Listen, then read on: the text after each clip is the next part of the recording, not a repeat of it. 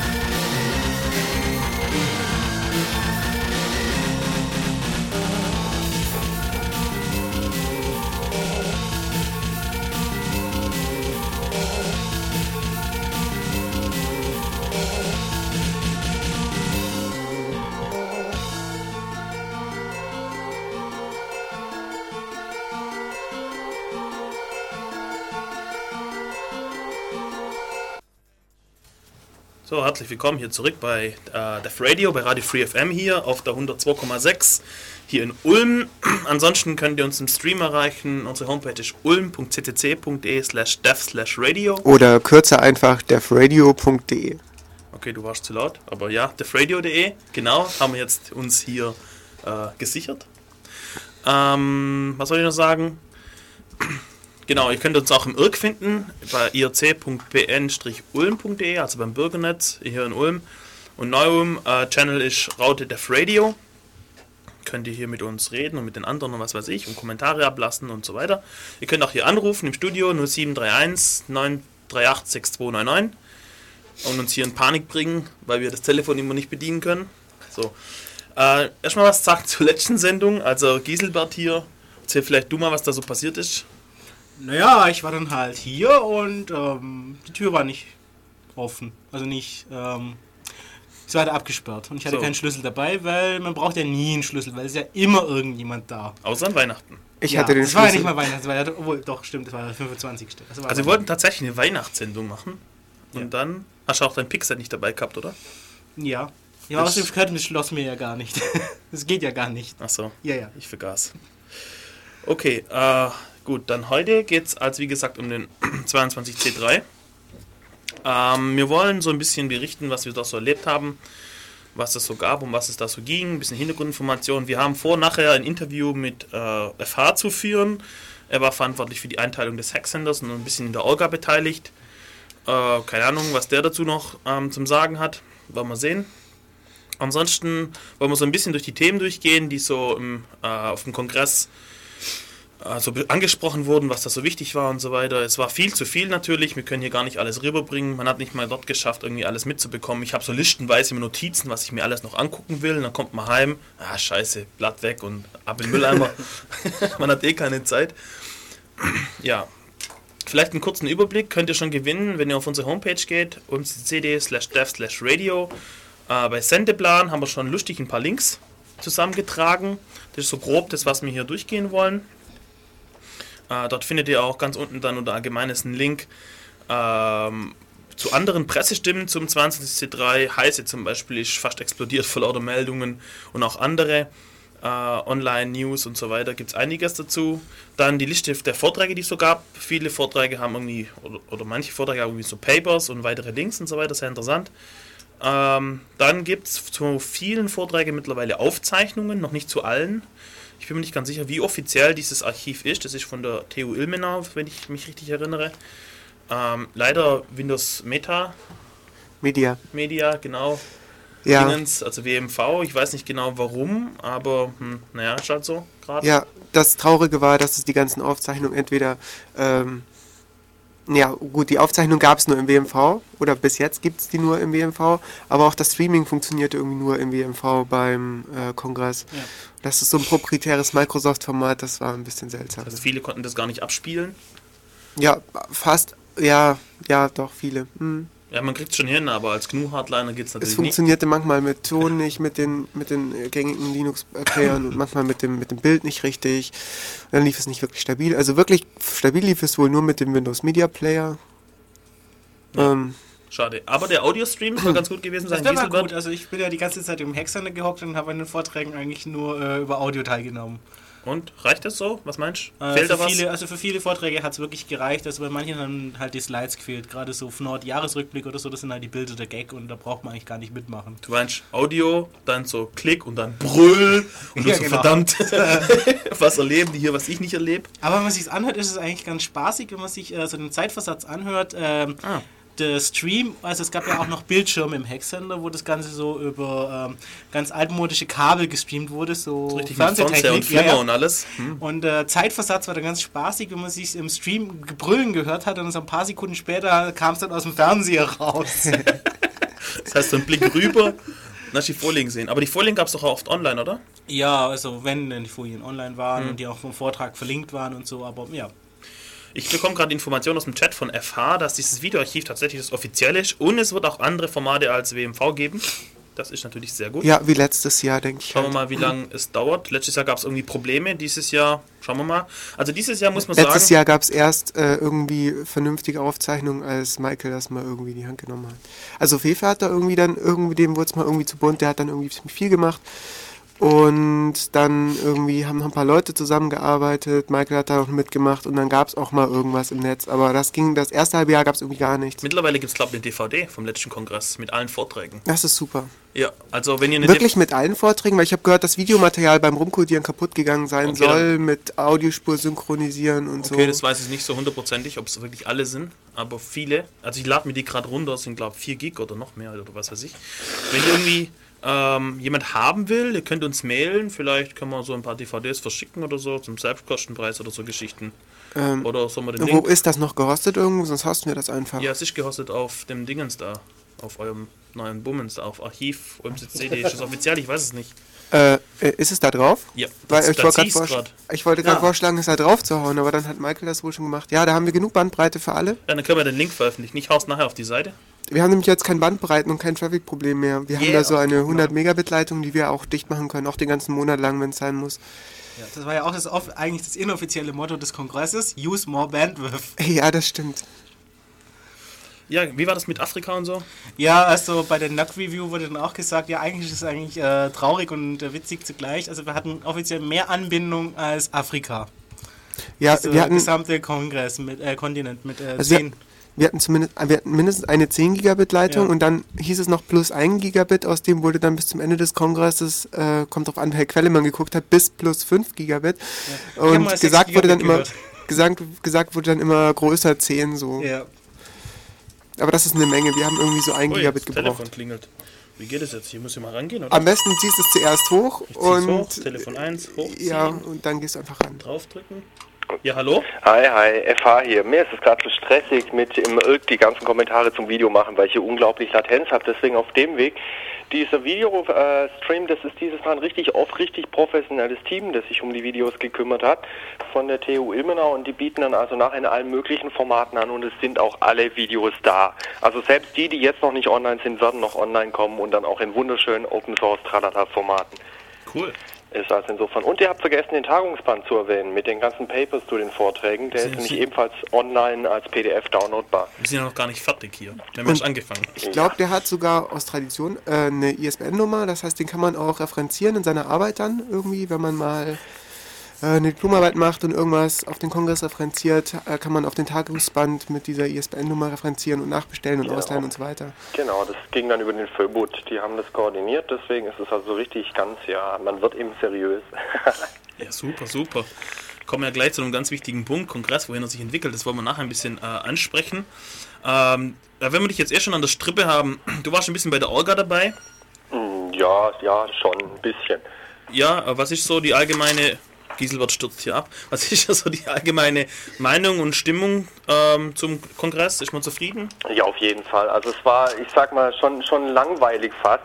Es ist eigentlich überhaupt nichts Furchtbares passiert. So die üblichen Gaus, die es die letzten Jahre ja durchaus gab, so was weiß ich, letztes Jahr 18.000 defaced Domains und so Kram. Es war einfach nichts. Also es war absolut entspannt, es war wirklich toll. Das Team hat ganz gut miteinander gearbeitet. Also die wir haben im NOC dann irgendwann gewitzelt, dass jetzt ja, es muss ja noch irgendwas passieren. Das kann ja, kann ja nicht schon alles gewesen sein, aber also es gab einfach keine negativen Sachen. Es war wirklich toll. Also jedes Jahr so ein Kongress, dann wird einiges entspannter. Also mir persönlich hat er eigentlich auch ziemlich gut gefallen. Ich war Und sehr, sowas von Ulmern, ho. Bitte was? Und sowas aus dem Mund eines Ulmers über den Kongress. Das ist ja ein großes Kompliment. Warum nicht? Also ich wollte das Fass jetzt nicht aufmachen, aber jetzt diskutieren wir es aus. Ach, Nee, aber eigentlich- die Fässer. ja, aber eigentlich gilt ja, it geschimpft, ich globt nur. Eben, genau, genau. Ich meine, kennt man ja. Warum? Was hat das jetzt mit Ulmern zu tun? Ach, das ist nix, nix. Das Fass, das muss man ja nicht allzu weit aufmachen. Das ist, kennt man von den einschlägigen Mailinglisten, aber scheiße drauf. Naja, man darf sich ja schon ein bisschen beschweren, wenn man keine Vorträge bekommt und so, oder? Ja, ja, ja, ja. Ihr seid, äh, ja genau, Vorträge. Da gab es ja auch in verschiedensten Gruppen ein bisschen böses Blut, von wegen, dass da wegen irgendwelchen menschlichen Tralala Vorträge nicht angenommen werden. Da war dieses Jahr waren es ungefähr 30 Leute, die darüber entschieden haben, welche Vorträge angenommen wurden und welche nicht. Das ist ein absolut öffentliches Gremium. Das waren also, ich glaube, drei oder vier Meetings, diese, diese Konferenzplanung sozusagen, wo man sich als im CCC Berlin getroffen hat und dann in diese schicken neuen Planungssoftware Pentabar munter geklickt hat, abgestimmt hat, was will man haben, was will man nicht haben. Ziemlich viel diskutiert. Ich glaube, das eine Meeting ging sogar zwei Tage dann und diese Dinge sind öffentlich. Also wenn irgendjemand der Meinung ist, da ist irgendwas ganz Wichtiges unter den Tisch gefallen, kann er selbstverständlich beim nächsten Kongress da einfach mitdiskutieren. Das ist also nicht so, dass da irgendwie drei alte Herren mit grauen Haaren, die ganz viel, ganz, ganz wichtig sind, das entscheiden, es ist absolut, ja, ich sage, basisdemokratisch. Unglaublich. Ja, interessante Information. Ja. Äh, ja. Ja gut, ich, ich denke mal, da kann man immer im Nachhinein rumkritisieren mhm. an so einem... Auch Kritik finde ich. Ich meine, bei einer Veranstaltung mit 3000 Leuten, ja, vielleicht so ungefähr 3, 5 insgesamt, wenn man, wenn man die ganzen Journalisten und Referenten und weiß der Teufel was noch alles dazu rechnet, Kritik findet sich da immer. Ich meine, es gibt genug Sachen, die besser werden sollen, die besser werden dürfen, aber im Großen und Ganzen, ich bin auf jeden Fall zufrieden. Ja, Mirks, was meinst du so? Äh, ja. Allgemeine Stimmungslage? Ach ja, passt schon. Die Vorträge haben mir äh, gefallen. Ich habe sie auch schon mal in, die, in eine von den einschlägigen Mailinglisten geschrieben. Mhm. Ähm, ich fand es dieses Jahr ein bisschen schade, dass es im Hackcenter wenig äh, freakige Projekte gab. Mhm. Bisschen wenig Hardware-Bastelei, wobei es gab da was ziemlich Cooles von Hunds aus Regensburg. Mhm. Aber ähm, ja, es hat so ein bisschen gefehlt. Ja. Aber sonst war es eigentlich ganz super. Die Vorträge waren toll. Ähm, ein bisschen schade fand ich, dass die Vorträge ähm, in ich weiß nicht, mussten die in Englisch gehalten nein, werden? Sie nicht. Nein, sie nicht? nein, da ist ein bisschen was in die Hose gegangen. Das war ziemlich witzig, kam jetzt auch erst in der Nachbereitung aus. Das Problem mit dem Englisch ist ziemlich vielen Leuten aufgefallen. Da werden wir auch auf jeden Fall noch was dran tun müssen. Vielleicht, es Entschuldigung, war, wenn ich dich kurz ja. unterbreche, den Leuten erklären, um was es eigentlich geht. Ja. Also man will international sein, man hat ja auch viele internationale Gäste auf dem Kongress tatsächlich da und deswegen wollte man auch, dass die andere Vorträge besuchen können und dass die dann nicht auf Deutsch sind, sondern mhm. viel, möglichst viele Vorträge auf Englisch. Das Problem, die Referenten hat, sahen sich dann in der Pflicht, ihre Vorträge auf Englisch zu halten. Und dann gab es durchaus welche, die des Englischen nicht so mächtig waren, mhm. um einen freien Vortrag halten zu können. Und da, dadurch hat die, die Qualität vom Vortrag halt gelitten, weil sie mehr damit beschäftigt waren, irgendwie ihr Vokul Vokabular zusammenzukratzen und es irgendwie auf die Reihe zu kriegen, als tatsächlich die Inhalte zu präsentieren. Und das ist eigentlich so das, um was es hier geht. Ja, genau. Das ist einfach, also gewünscht war, ja, gewünscht ist fast schon zu viel gesagt. Es, es war durchaus besser, die Sachen in Englisch zu machen, wenn man es kann, aber es stand auch im Call for Papers schon klar drin. Wer, wer möchte, kann auch klar Deutsch und es ist absolut nicht so, dass irgendwie deutsche Vorträge pauschal abgelehnt werden und so. Und es waren einige dabei, denen Deutsch wesentlich mehr, besser getan hätte, wo man einfach das Gefühl hatte, der hat mehr Probleme im Vokabular wie mit dem Vortrag. Genau. Und da muss man sich irgendwas einfallen lassen. Und wenn da jemand eine total gute Idee hat, dann nur her damit. Also meiner Meinung nach einfach, das Einzige, was hilft, ist eben Englisch lernen. Mhm. Weil ich finde den Weg irgendwie schon richtig, dass man international irgendwie wird. Weil es waren jetzt auch ein paar gute Vorträge von, was ist, Spanien einer, dieser, dieser, dieser Syscall Proxing war ziemlich cool. Dann der Typ aus Seattle, da mit seinem TCP Black Ops und was weiß mhm. ich. Und wenn die alle, alle fehlen, dann fehlt schon nein, ein bisschen nein, was, oder? Die fehlen ja, die sollen ja nicht fehlen. Ähm, ich fände nur, dass man ja, dass die Leute, die es, es war ja jetzt auch schon so, aber ich glaube, das wurde ein bisschen missverstanden, dass die Leute, die es einfach nicht in Englisch halten wollen oder können, einfach auch in Deutsch halten klar, können sollen, ja, genau. genau. Die, also englische Vorträge, klar, wünscht man sich. Ähm, man, mit dem Verstehen ist auch weniger das Problem als mit dem, ja, eben mit dem Vokabular das Problem. Das ist halt sehr anstrengend, einen Vortrag zu hören, wenn man ja, ein gewisses Mitgefühl gegenüber dem äh, Vortragenden entwickelt und der einem anfängt leid zu tun. Ja, aber das Einzige, was da hilft, ist über die Dauer jetzt nicht von heute auf morgen, vielleicht nächstes Jahr auch noch nicht, aber so über die Zeit. Man muss halt Englisch einfach lernen und frei sprechen können. Aber das geht nicht, weil die Leute, die das dann nicht wollen, das Englisch lernen, extra für den Kongress, sag ich jetzt mal, äh, die, die werden praktisch ausgegrenzt, egal ob sie jetzt fachlich gut drauf sind oder nicht. Und mhm. genau das will man ja nicht. Man möchte ja, ja Genau. Also das ist, nee, also kann ich auch absolut nachvollziehen, wenn jemand auf Deutsch lieber macht. Ich habe auch jetzt auf What the Heck einen Vortrag auf Englisch über Jabber gehalten. Ich habe mir nachher das Video angeschaut und habe mir geschworen, die nächsten Vorträge sind wieder auf Deutsch. Das ist einfach grauenhaft. Das ist halt wirklich schlimm. Und insofern, ja, auf der einen Seite, es wird immer internationaler. Es ist auch ganz klasse, wo überall Leute herkamen dieses Jahr. Also wir hatten eine Anfrage von Kanarischen Inseln über Seattle, wie du schon erwähnt hast, bis hin zu, was weiß ich wo. Also europaweit eigentlich war so ziemlich jedes Land vertreten. Wir hatten Joey Ito aus Japan. Es war also schon sehr international, daher es macht natürlich Englisch Sinn. Auf der anderen Seite, wenn man es nicht kann, dann soll man besser auf Deutsch äh, den Vortrag haben, wie wenn man rumstottert, ganz Ja. klar. Ja, das stimmt schon. Weil durch das Englische im Endeffekt haben es dann weniger verstanden, wie wenn es auf Deutsch gehalten hätte. Auf jeden Fall. Und beim Hack Center mit diesen wenig Hardware-Projekten, das ist mir, ich meine, da war ja, da war ja ich der Schuldige sozusagen. Das ist mir auch aufgefallen. Steinigt ihn. Ja, Steinigen ist gut. Es gab einfach gar nicht so viel Anmeldungen in die Richtung. Es gab so zwei, drei wirklich spaßige Projekte. Das eine war so ein kugelförmiger Roboter, der, den, den die vorstellen wollten. Die haben dann sehr, sehr kurzfristig abgesagt, was ich dann schade fand. Aber es war auch gar nicht so viel da. Also das, was abgelehnt wurde, waren größtenteils einfach Projekte, wo ich gesagt habe, die, die gehören nicht ins Hack Center. So irgendein Verein wollte äh, eine Diskussionsrunde zu Privacy machen. Ich meine, das ist vielleicht interessant, aber ist nicht das, was ich in einem Hack Center haben will. Und so Ja, echte. Hardware-Vorträge, da ist nicht, also die- ich kann die Liste auch gerne öffentlich machen, aber da ist nichts abgelehnt worden, wo ich jetzt sagen würde, klar, die haben was mit Hardware gemacht. Das waren eigentlich fast durchgehend entweder so richtige Müllprojekte, so, so, so, so, was weiß ich, testen meine Rechnerkonfiguration oder sowas, wo du halt einfach gemerkt hast, der will halt einen Platz zum Pennen und Gutes, oder halt Dinge, die, die vom, vom Prinzip her nicht reingepasst haben, oder schlicht zu groß waren. Du kannst keine Gruppe von 15 bis 20 Leuten einfach ins Hackcenter lassen, weil es ist halt voll. Jo, ähm, ich würde vorschlagen, weißt du, magst du noch dranbleiben oder nachher nochmal anrufen, wenn wir jetzt. Das ist mir völlig egal. Wenn wir jetzt ein bisschen Also, Musik machen? Ja, genau, Musik ist immer gut. Und äh, ja, dann reden wir nachher nochmal ein bisschen mit dir. Und ja, vielen Dank soweit. Bleib mal kurz dran. Ich hau jetzt Ja. hier Musik drauf. Wie kriege ich das? Oh je, jetzt wird's wieder kompliziert. Wie kriege ich ihn jetzt weg, dass ich ihn noch höre? Tele machen wir mal Telefon Musik. runterziehen, Musik hochziehen, Mikro auf.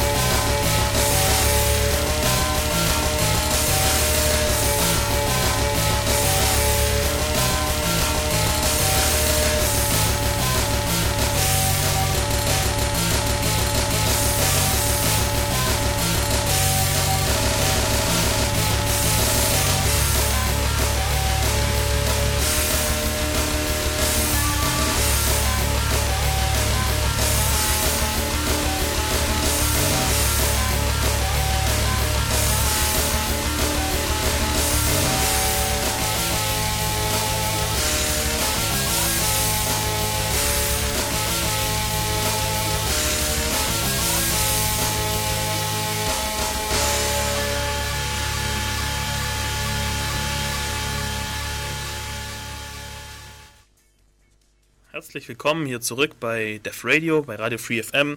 Wir sind vom Chaos Computer Club Ulm, unsere Homepage ulmccd slash dev slash radio und dieses Zeugs muss endlich in den Jingle rein. Ich will es nicht immer sagen müssen. Ja, äh, ja. Äh, das mit dem Telefon hier ist echt lustig. Achso, merkst, habe ich ganz vergessen. Jetzt Hallo. Ist es drauf, so, Entschuldigung. Das war ein bisschen zu drauf. ähm, ja, das war gerade äh, ziemlich lustig hier mit dieser, ich weiß nicht, eigentlich bin ich ja gar nicht so technisch unbegabt, aber hier komme ich überhaupt nicht klar. Also ich wollte jetzt, dass ihr Musik hört, aber ich mit Flo telefonieren kann. Was passiert ist, dass Flo auch Musik gehört hat und ich habe nimmer gehört. So, jetzt ruft er wieder an. So, jetzt muss ich hier wieder Dingens und hochziehen und abheben. Hallo?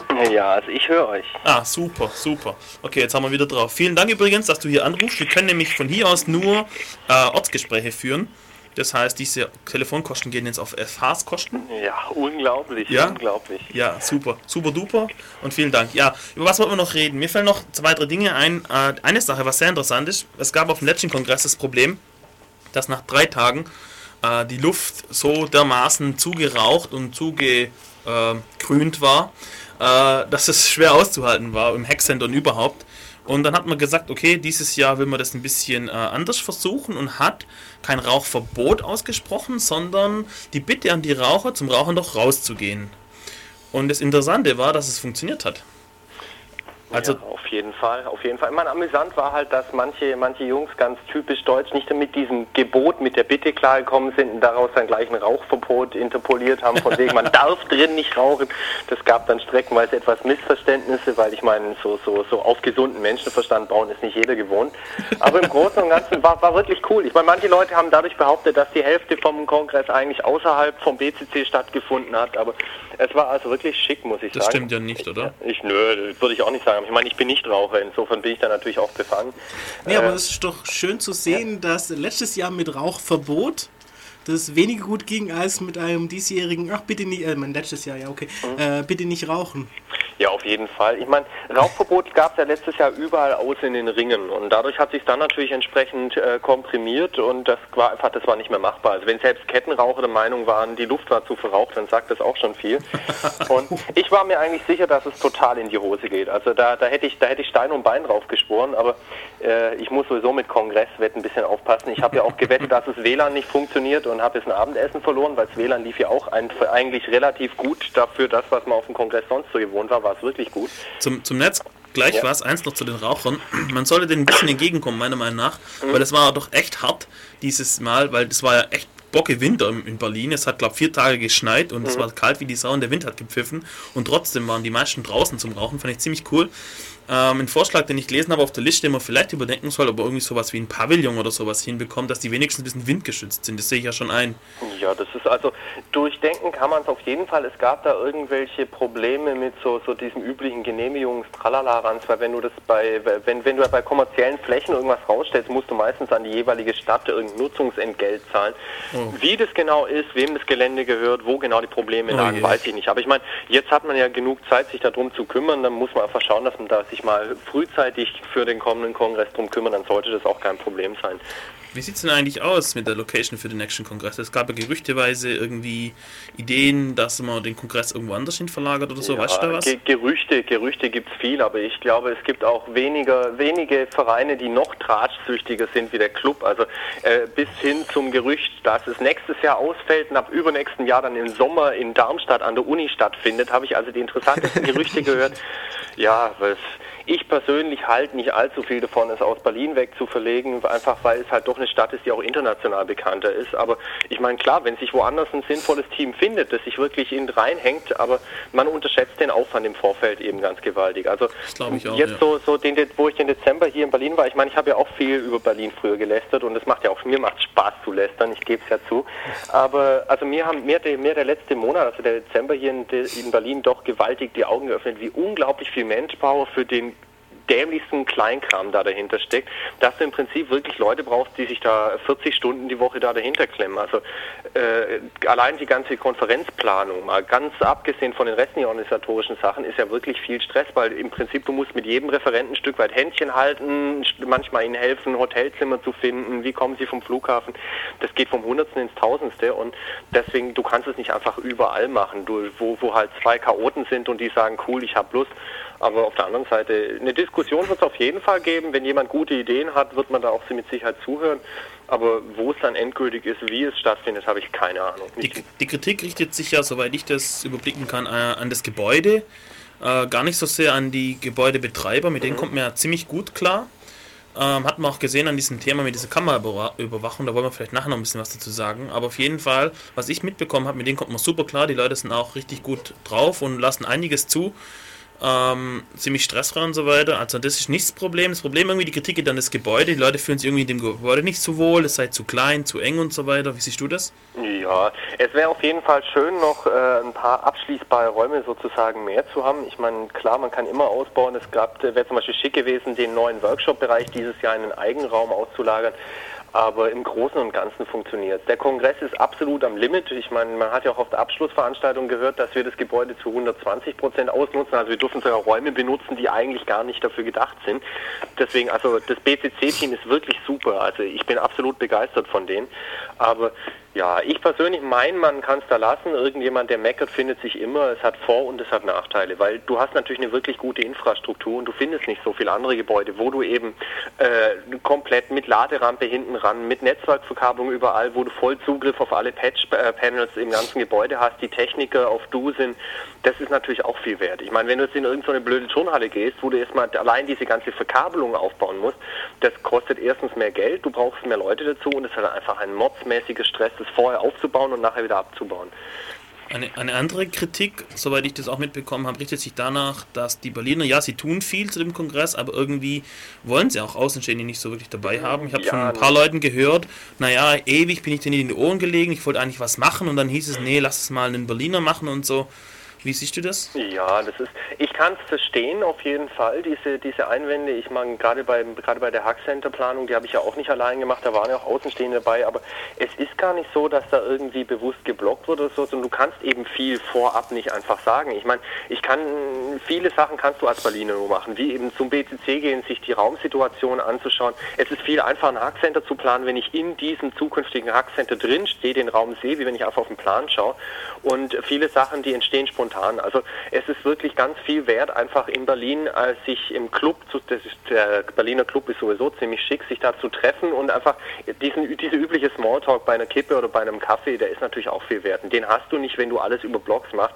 Der Verwaltungsoverhead wird ziemlich groß, weil du musst halt jeden Blödsinn in irgendein Wiki schreiben und dann hat es ja zwei Wikis und dann hat es einen Blog und dann hat es einen Irk-Channel und im Prinzip musst du die Sachen dann in vierfacher Ausfertigung überall reinmachen.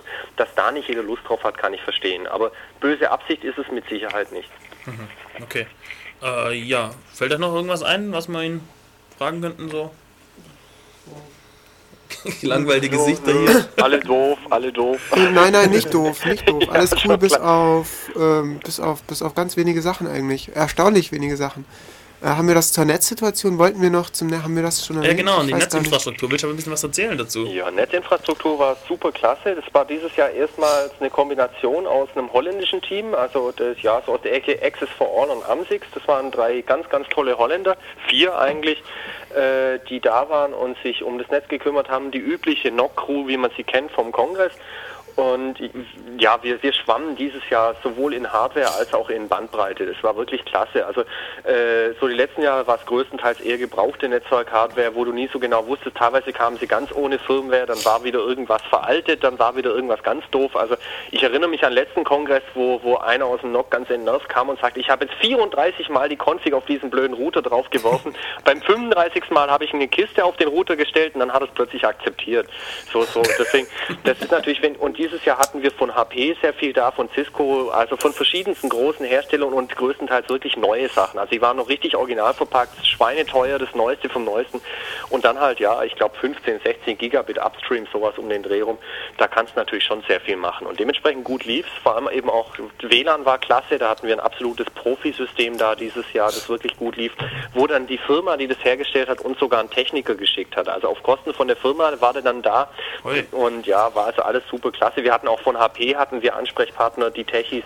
Also die bemühen sich wirklich, die Firmen. Und sie haben einfach auch verstanden, ja, weil sie wohl verstanden haben, dass es auch ein Stück weit Werbung ist. Also, mhm. dass es nicht so viel bringt, da, da mehr oder weniger hübsche Mädels über den Kongress zu schicken, die Prospekte verteilen sie einfach.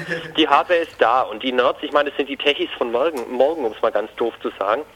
Und wenn die jetzt einfach den neuesten äh, Router-Switch von dem Hersteller X, ich meine, ich will jetzt keine Namen nennen, weil die waren eigentlich, es waren alle großen vertreten, deswegen wäre es gemein, wenn ich jetzt einen rausgreife.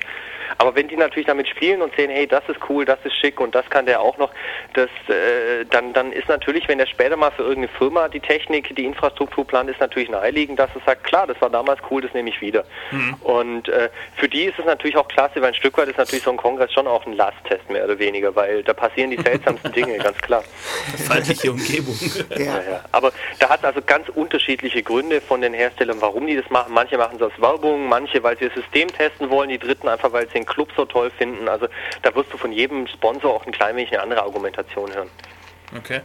Ähm, was auch noch cool war, neben diesem äh, Netzwerk, war das DEC-Netzwerk, also das Netzwerk für Telefone. Man konnte sein DEC-Telefon mitbringen, ja, dort anmelden. Bock, genau. Hat eine externe Telefonnummer gehabt. Das gab es bisher schon, äh, schon lange, ich weiß nicht, so drei, vier Jahre, ich weiß gerade gar nicht. Das gibt schon eine Weile. Wie lange es schon gibt. Was aber ziemlich geil war, es gab eine Reihe äh, spezielle Nummern. Zum Beispiel gab es eine Nummer, da konnte man sich dann über das DEC-Telefon den Audiostream von einem Saal reinpfeifen ziemlich cool, wenn man jetzt irgendwo war und kein Netz hatte oder so, konnte man über das Telefon einen Vortrag beiwohnen. Oder sich einfach vor so einen Monitor setzen, die's, da gab diese Fernseher. Ja.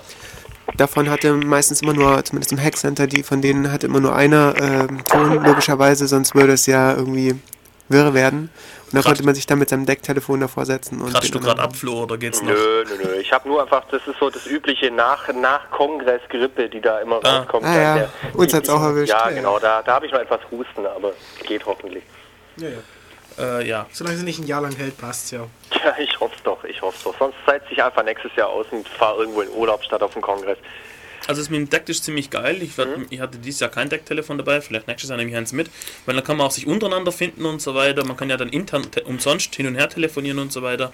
Also die günstigsten Decktelefone gab es äh, in einem dieser großen Supermärkte drumherum. Ich nenne jetzt mal keinen Namen, weil das ja irgendwie irrelevant ist. Es gibt ja nur einen großen ich für Technik. Firma. Und äh, das kostet 19 Euro. Also konnte man sich auch noch ähm, ja, kurzfristig eins besorgen. Ja, klar. Wobei das das gute alte Team vom POC war. Das ist, das ist ein, eine Gruppe von ein paar Jungs, die das also schon seit einiger Zeit machen auf verschiedensten ja, chaosnahen Events. Also die waren auch auf Water Hack, die waren auch auf dem Camp, die waren auch auf den letzten Kongressen und die machen eigentlich gewohnt gute Arbeit mit der legendären 19 Zoll Kaffeemaschine.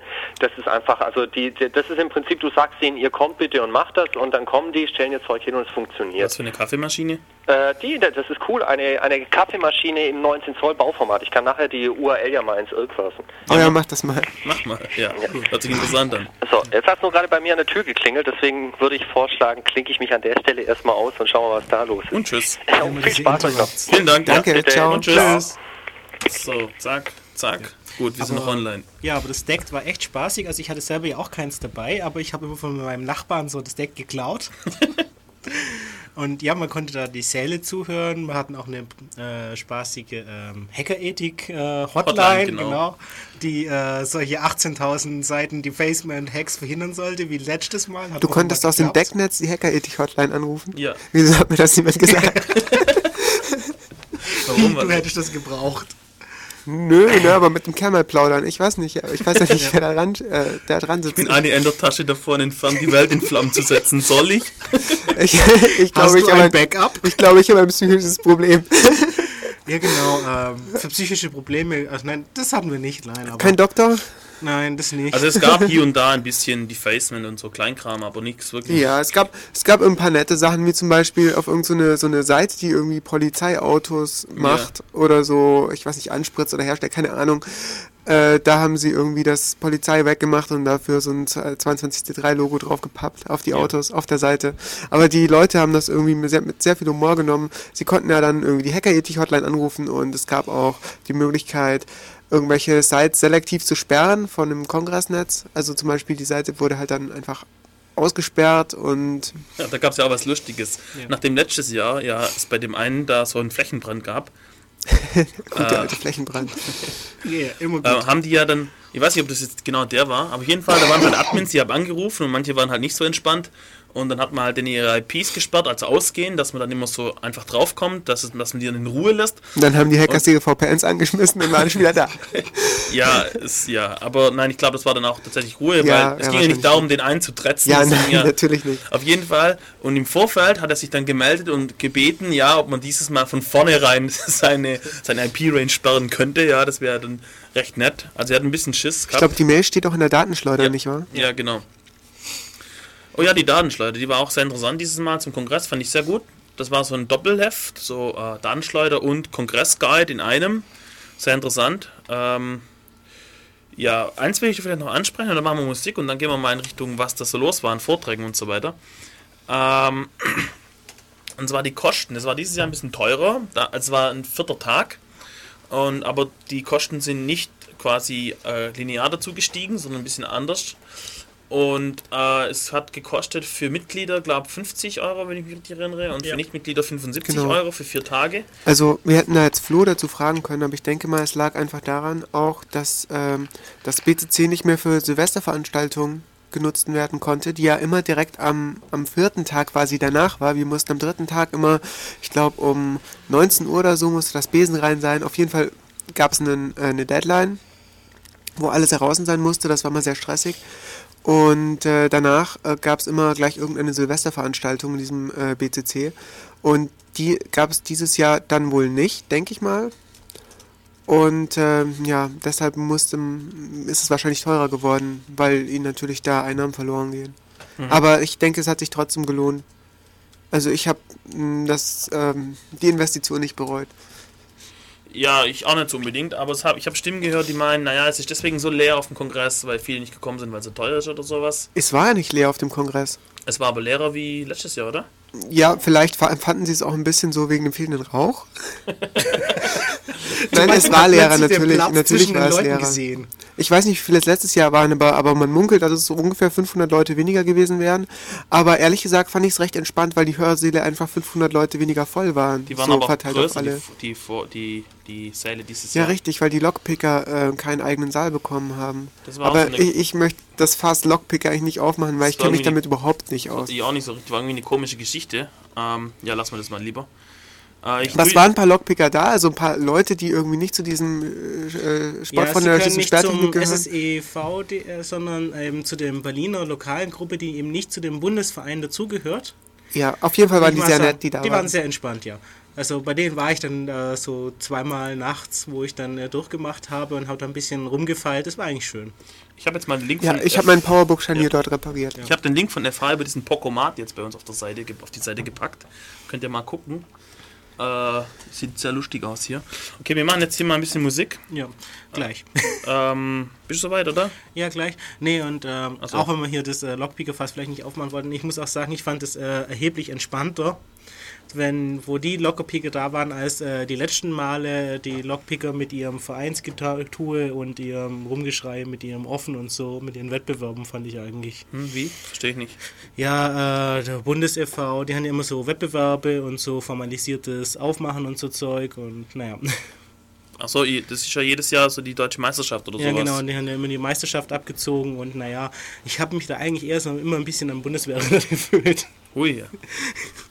So von Ein der altes- Stimmung her. Ein altes Bundeswehrtrauma. Und äh, die Lockpicker, die dieses Mal waren, das war eigentlich sehr chillig. Okay. Die haben da ab und zu noch ein Video eingeworfen von ihren, also so Standard-Eröffnungstechniken und so Zeug, äh, Lehrvideos und so. Das war eigentlich sehr ruhig und angenehm.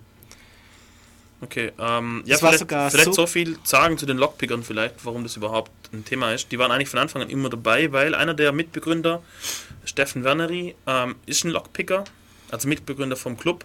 Äh, vielleicht soll, müssen, müssen wir erklären, was, was Lockpicker eigentlich sind, was die machen. So, das sind halt, also so wie wir, so die, die, die Standard-Hacker, sag ich mal, äh, so elektronisch Dinge, Sicherheitssysteme umgehen, sind die Lockpicker Leute, die physikalisch Sicherheitssysteme umgehen und zwar indem sie mit so Haken und so, so lustigen Werkzeugen da Schlösser aufmachen.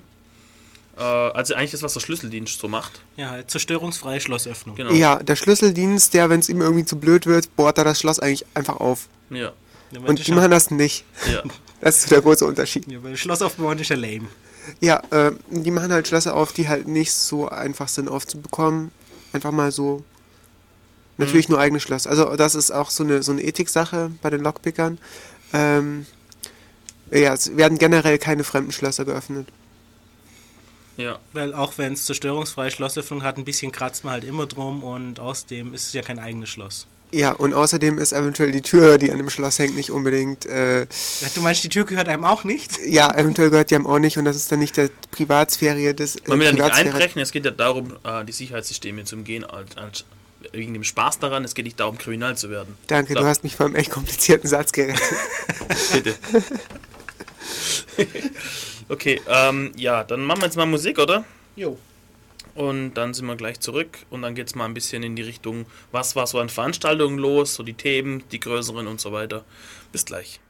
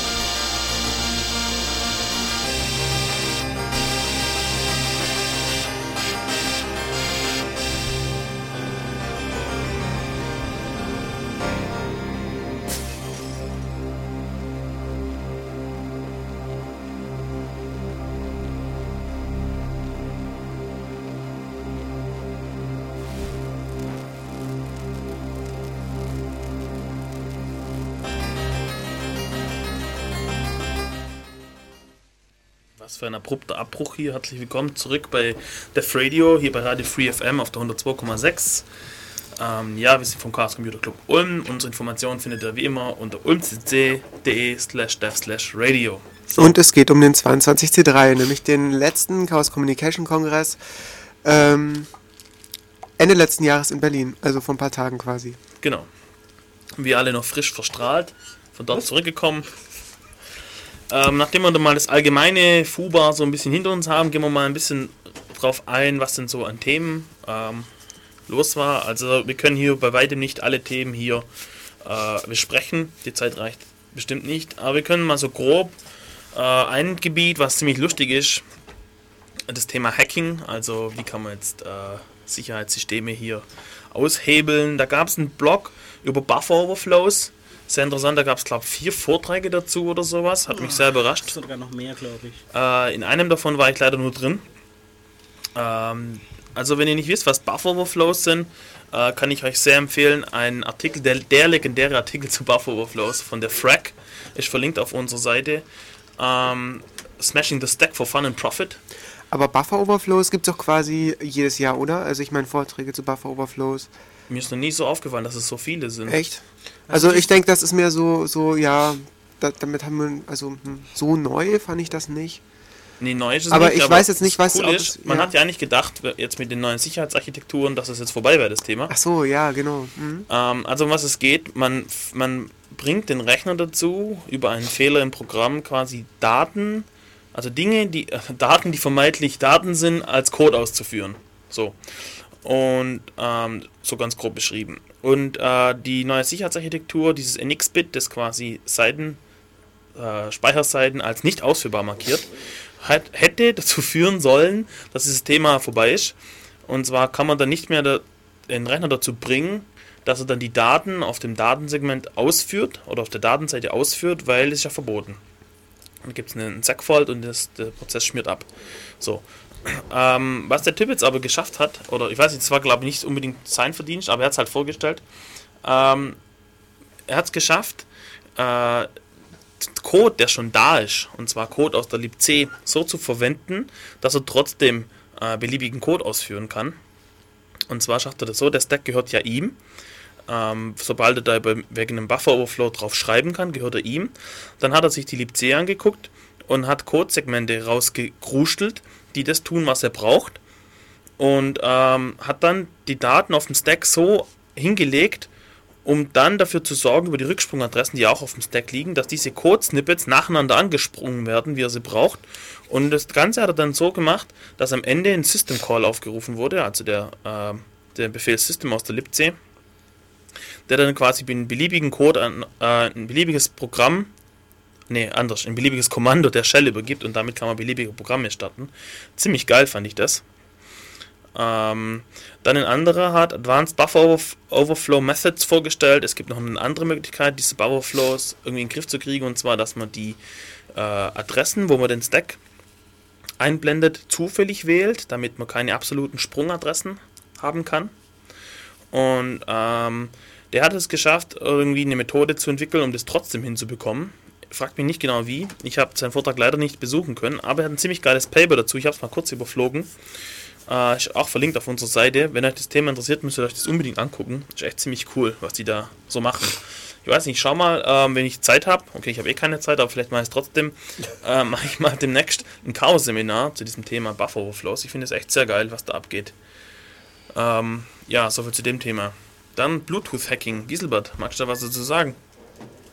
Achso, ja, also äh, Fino Elite, die in der Bluetooth-Szene sowieso schon äh, bekannt sind, haben diesmal auch wieder einen Vortrag gehalten über neue Entwicklungen äh, im Bluetooth-Hacking.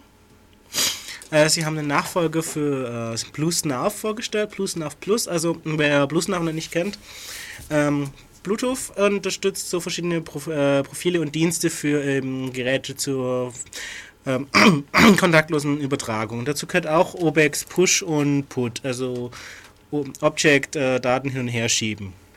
Was man eigentlich äh, viel will, ist, dass man halt mit dem Handy hingeht, seinen neuen Geschäftspartner sieht und dem schiebt man halt so die äh, Businesskarten hin, damit man das nicht mehr als Totenbaum austauschen muss. Dafür ist äh, Obex Put gut. Was jetzt äh, bei SNAF, norma beim normalen Plus SNAF ging, war, man äh, hat gesagt, okay, ich authentifiziere mich für Obex Put und mache aber Get.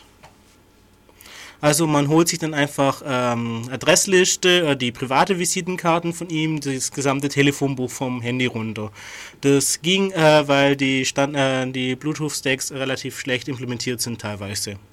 Was mit PlusNav Plus jetzt geht, war eben, dass man nicht einfach bloß äh, Get macht und Put wie erlaubt, sondern eben äh, einen kompletten Lese- und Schreibzugriff auf äh, den gesamten Speicher des Geräts hat. Hui. Über das ging über äh, Obex kann auch so ein äh, FTP, ähm, also sie nennen es F, äh, FTP. Die Hersteller ist halt so was ähnliches wie FTP. Und damit hat man dann eben ähm, Vollzugriff über ähm, auf das Gerät, wenn äh, da entsprechende äh, Fehler eben vorliegen. Ich glaube, also teilweise liegen da, glaube ich, auch Buffer Overflows mit drin, wenn wir im Thema sind. Also ich habe jetzt nochmal kurz das Programm durchgeschaut. Es waren insgesamt sechs äh, Vorträge, die sich explizit mit Buffer Overflows äh, beschäftigt haben und einige mehr, bei denen die eben mitgespielt haben. Also ein sehr zentrales Sicherheitsproblem. Ja, natürlich. Ich verstehe auch noch gar nicht, ehrlich gesagt, wenn ich da kurz einhaken darf, ähm, was so schwer daran ist, Code zu schreiben, der in diese Richtung nicht exploitbar ist. Ich muss mir das echt mal genau angucken. Irgendwie denke ich, kann doch gar nicht so schwer sein, oder? Ja, das denken sich offenbar viele. Es ist, kann nicht so schwer sein und ups, schon passiert. Hm, ja, na gut, ich schau mal. Ja. Ja, ja zu diesem Bluetooth vielleicht ähm, zur Klärung. Also Bluetooth ist eben, äh, ich habe ein Handy und du hast ein Handy und ich schicke dir eine Visitenkarte. Oder ich habe ein Handy und steuere damit äh, meinen Rechner fern. Oder, Oder ich habe ein Handy und ein Headset und ich will dann kein doofes Kabel haben. Ja, genau, genau. Ich habe ein Headset und zock World of Warcraft oder was weiß ich und will da jetzt quasi mein, mein, mein, meinem Teamspeech da machen ohne Kabel und so weiter. Also es geht einfach um so Peripheriegeräte. Max macht hier seinen Kopfhörer kaputt, wo wir es gerade davon haben. Dabei Äh, klebt da schon so billiger per Ich hätte gerne ein Bluetooth-Device. per Funk miteinander reden. Eigentlich eine ziemlich coole Idee. Das Problem ist aber, Bluetooth ist sowohl das, äh, der Standard als auch viele Implementierungen ähm, schwach gegenüber Sicherheitsproblemen. Und das haben die jetzt eben auch, ähm, rausgefunden, ist eigentlich schon gar, gar nicht mehr so neu, aber auch, es wurde halt vorgestellt, was so State of the Art zurzeit ist. Und einer, das war ziemlich cool, der hat angerufen auf der Ethics Hotline und hat gemeint, so eine Scheiße, er muss jetzt hier sein Handy ist total im Arsch, er muss jetzt in den Laden gehen und irgendwie, keine Ahnung, Firmware halt drauf machen lassen und dabei war er noch nicht mal auf dem Kongress, er war erst in der Warteschlange. Ja, er ist also draußen quasi vorbeigelaufen. Ja, stand in der Warteschlange und von irgendjemand von drin hat sein Handy dann aufgeknackt. Also, ähm, ich kann jedem empfehlen, der ein Handy hat, das Bluetooth kann, schaltet es ab. Schaltet es nur an, explizit, wenn er es benutzt. Und danach wieder Insbesondere in ab. der Nähe von irgendwelchen Hacker-Kongressen. Ja, Ja. genau. Und je nach Handytyp sollte man Bluetooth gar nicht anschalten. Ja, Also ich habe zum Beispiel eins, das sollte man wirklich nicht das Bluetooth anschalten, wenn auch Menschen in der Nähe sind. Wobei äh, mit entsprechenden Richtfunkanteilen Nähe für Bluetooth auch mehrere Kilometer sein können. Also eigentlich, äh, mein Gerät hat kein Bluetooth. also ihr gebt damit die volle Kontrolle über euer Handy ab an irgendwelchen unbekannten Dritten. Und Ja, das das ist nicht so lustig. Es gibt auch so schöne äh, teilweise ähm, Bibliotheken, damit kann dann äh, der Hacker mehr mit dem Gerät machen als der Typ, der das Ding gerade in der Hand hält. Vor allem bei Herstellern, die meinen, nein, der User muss nicht so viel können, nein, das überfordert den. Äh, apropos Überforderung, ich habe ja gerade eben äh, ein Programm daneben gehauen. Es war nicht Finna Elite, sondern Treefinite. Ja, das dachte ich nämlich auch schon. Ja, Okay. ist schon im Sta äh, Chat aufgefallen. Finelit hat über diese Blackberries Genau. Vortrag gemacht. Ja, aber wir waren noch bei Bluetooth. Äh, genau, äh, was auch äh, war, ich glaube, sie haben es genannt, Blue Stalking. Der entsprechende Effekt. Okay, man hat jetzt ja äh, die Informationen von dem Gerät. Und mal, es gibt ja Provider, die äh, bieten den Kunden an Dienste, dass sie, also Location-Based Services, dass eben die Kunden Dienste aufgrund ihrer ähm, Position personalisieren können. So nach dem Motto, ja, okay, ich bin jetzt hier irgendwo in dieser Großstadtwüste und ich brauche jetzt ein Hotel. Und es sollte möglichst in der Nähe sein. Also fragt man dann halt einen äh, Kartendienst, äh, der mit dem Provider zusammenarbeitet. Du, wo ist denn das Hotel, das in Nähe von mir ist? Äh, Preislage ungefähr so und so. Und wenn es erstmal freigeschaltet ist, dann tut es für das Gerät. Und das kann man teilweise auch über Bluetooth äh, fernsteuern. Vor allem kann man äh, teilweise bei den also was der Effekt geht, man fährt zum Beispiel hinter jemanden anderen in einem Auto hinterher. Und weil der Elite ist, hat er ein Bluetooth-Headset zu seinem Autotelefon. Und damit ist Bluetooth an. Also redet manchmal mit dem Telefon und feststellt, äh, das, äh, stellt fest, dass das exploitbar ist. Dann holt man sich erstmal das Telefonbuch und stellt raus, okay, welche Nummer hat eigentlich das Gerät. Geht teilweise, geht teilweise auch nicht. Also wenn äh, das Gerät halt keinen extra Eintrag für, dass es meine Nummer ist oder so hat oder so ähnlich, dann äh, wird es halt schwieriger. Und dann gibt es eben den Tricks, okay, man lässt das äh, fremde Gerät eine SMS an einen selber schicken, hat man die Absendernummer. Würde normalerweise auftauchen, aber man kann dann nachher die SMS aus dem Ausgang löschen. Äh, wo schickt man die SMS dann hin? Äh, ein eigenes Handy. Du hast dein eigenes dabei. Ah, Ich meine, du hast sowieso, ach ein- so, ach so, ah, alles klar. du Okay, hast sowieso ein. Bluetooth-Device dabei, beziehungsweise du kannst es natürlich auch an ein SMS-to-E-Mail-Gateway oder so schicken, ist ja kein Problem. Ja. Und dann kann man eben auch so schöne Sachen machen, wie diese Dienste für das Gerät freischalten, dass wir sagen, okay, ja, schick mir immer, was weiß ich, alle fünf Minuten oder so eine SMS an diese oder jene Adresse, was dann wahrscheinlich wieder SMS zu E-Mail Gateway ist, und sag mir, wo ich gerade bin. Und danach lösch bitte diese eben SMS. Und danach kann man eben schauen, okay, der ist da und jetzt ist er dort und so. Und also es soll, es geht bei manchen Geräten. Also ähm, Trifinite hat eine entsprechende Seite, die äh, auch verlinkt ist. Haben wir die schon verlinkt? Ja. Gut, äh, verlinkt ist, wo sie das dann erklären. Also es geht dann auch prima, dass man eben so hinterher stalkt und der muss dann gar nicht mehr einen extra Sender dabei haben, weil es macht er alles selber. also es gab ja, ähm, Also sag mal mal so, sobald du die volle Kontrolle über dein Handy abgibst, ist halt einfach dann hast du viele drin. Probleme. Also es gab in den USA vor ein paar Monaten einen Fall, dass jemand wegen Stalking verhaftet wurde, der einen Sender ans Auto von seiner Ex-Freundin war es, glaube ich, festgeklebt hat, das ihm dann immer geschickt hat, wo das Auto ist. Ich meine, mit dem Hack muss man das nicht mehr, weil die trägt ihn selber mit sich rum. Netterweise. Also Mülltonne auf, Handy rein, Mülltonne zu. Es kann helfen, ja. Äh, was auch schön ist, ähm, Bluetooth unterstützt ja äh, Authentifizierung und Verschlüsselung. Und dann kann man ja jedenfalls, wenn die Geräte ausnahmsweise mal eine brauchbare Verschlüsselung ausgehandelt haben, äh, nicht mehr so gut mithören. Und da haben sie eben auch äh, Attacken vorgestellt, indem man ähm, dafür sorgen kann, dass ähm, eine bzw. beide Seiten der Kommunikation glauben, die Kommunikation ist abgebrochen und diese Verschlüsselung aushandeln nochmal machen, damit man bessere Chancen hat, den Session Key mitzuhören. Interessant. Ja, also was er auch gesagt, was er auch Ist gesagt es nicht haben, so, Entschuldigung, dass wenn die aushandeln, die Encryption aushandeln, dass man sich dann auf die Schwächste einigt?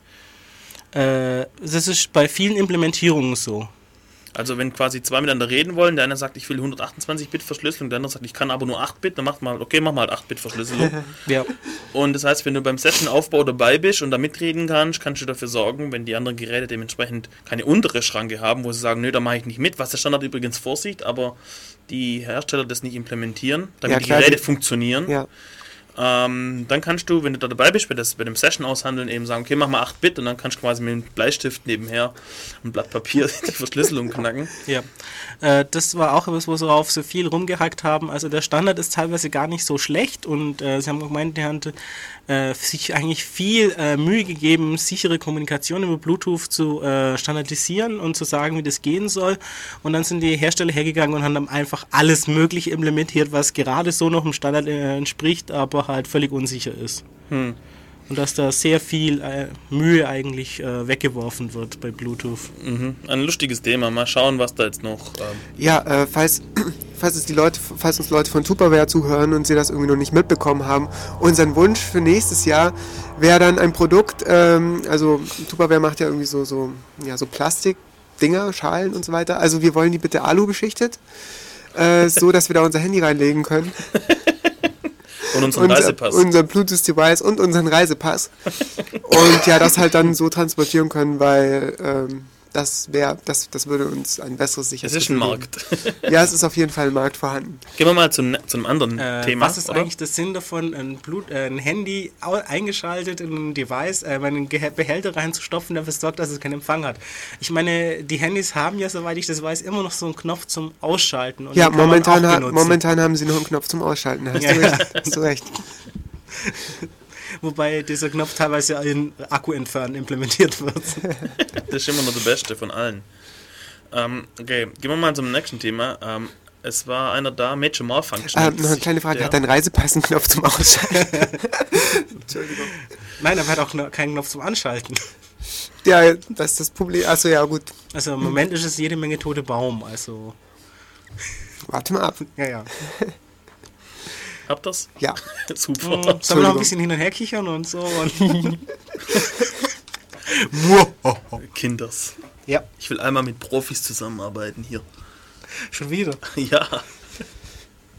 Pah. Okay, wir schlägern uns nachher kurz. Jetzt machen wir aber kurz noch ein Thema. Äh, Infrarot. War ziemlich geil. Major Malfunction nennt sich der Typ. Ähm, ich glaube, einer der Urgesteine irgendwie. Ich kenne den, glaube schon, den Namen schon ziemlich lang. Der war da und hat vorgestellt, was man mit Infrarot alles für lustige Sachen machen kann. Also Infrarot ist echt die Hölle der Sicherheit, weil da steht überhaupt nichts vorgesehen. Überhaupt gar nichts. Also das funktioniert so. Ähm, zum Beispiel ein, eins der Dinge, die er gemacht hat, in Hotels, in größeren Hotels. Die haben ähm, so eine Infrastruktur mit, mit Fernsehen. Also du kannst quasi dann auf deinem Hotelzimmer, kannst du dann irgendwelche Kanäle angucken, kannst über den Fernseher, kannst du irgendwie Zeugs bestellen auf dein Zimmer, kannst die Minibar irgendwie sagen, okay, spuck mal ein Bier aus. kannst, kannst, Ich äh, sag immer, mein Fernseher, der Minibar, spuck mein Bier aus, das ist cool. Ja, du kannst alles Mögliche machen. Du kannst ähm, einen Wecker stellen und, und, und, und, und so weiter. Du kannst sogar auschecken und alles Mögliche. Und du kannst eben Fernseher gucken. Und für manche Kanäle musst du bezahlen, manche nicht. Und das, die Abbuchung und alles wird auch über dieses System gemacht.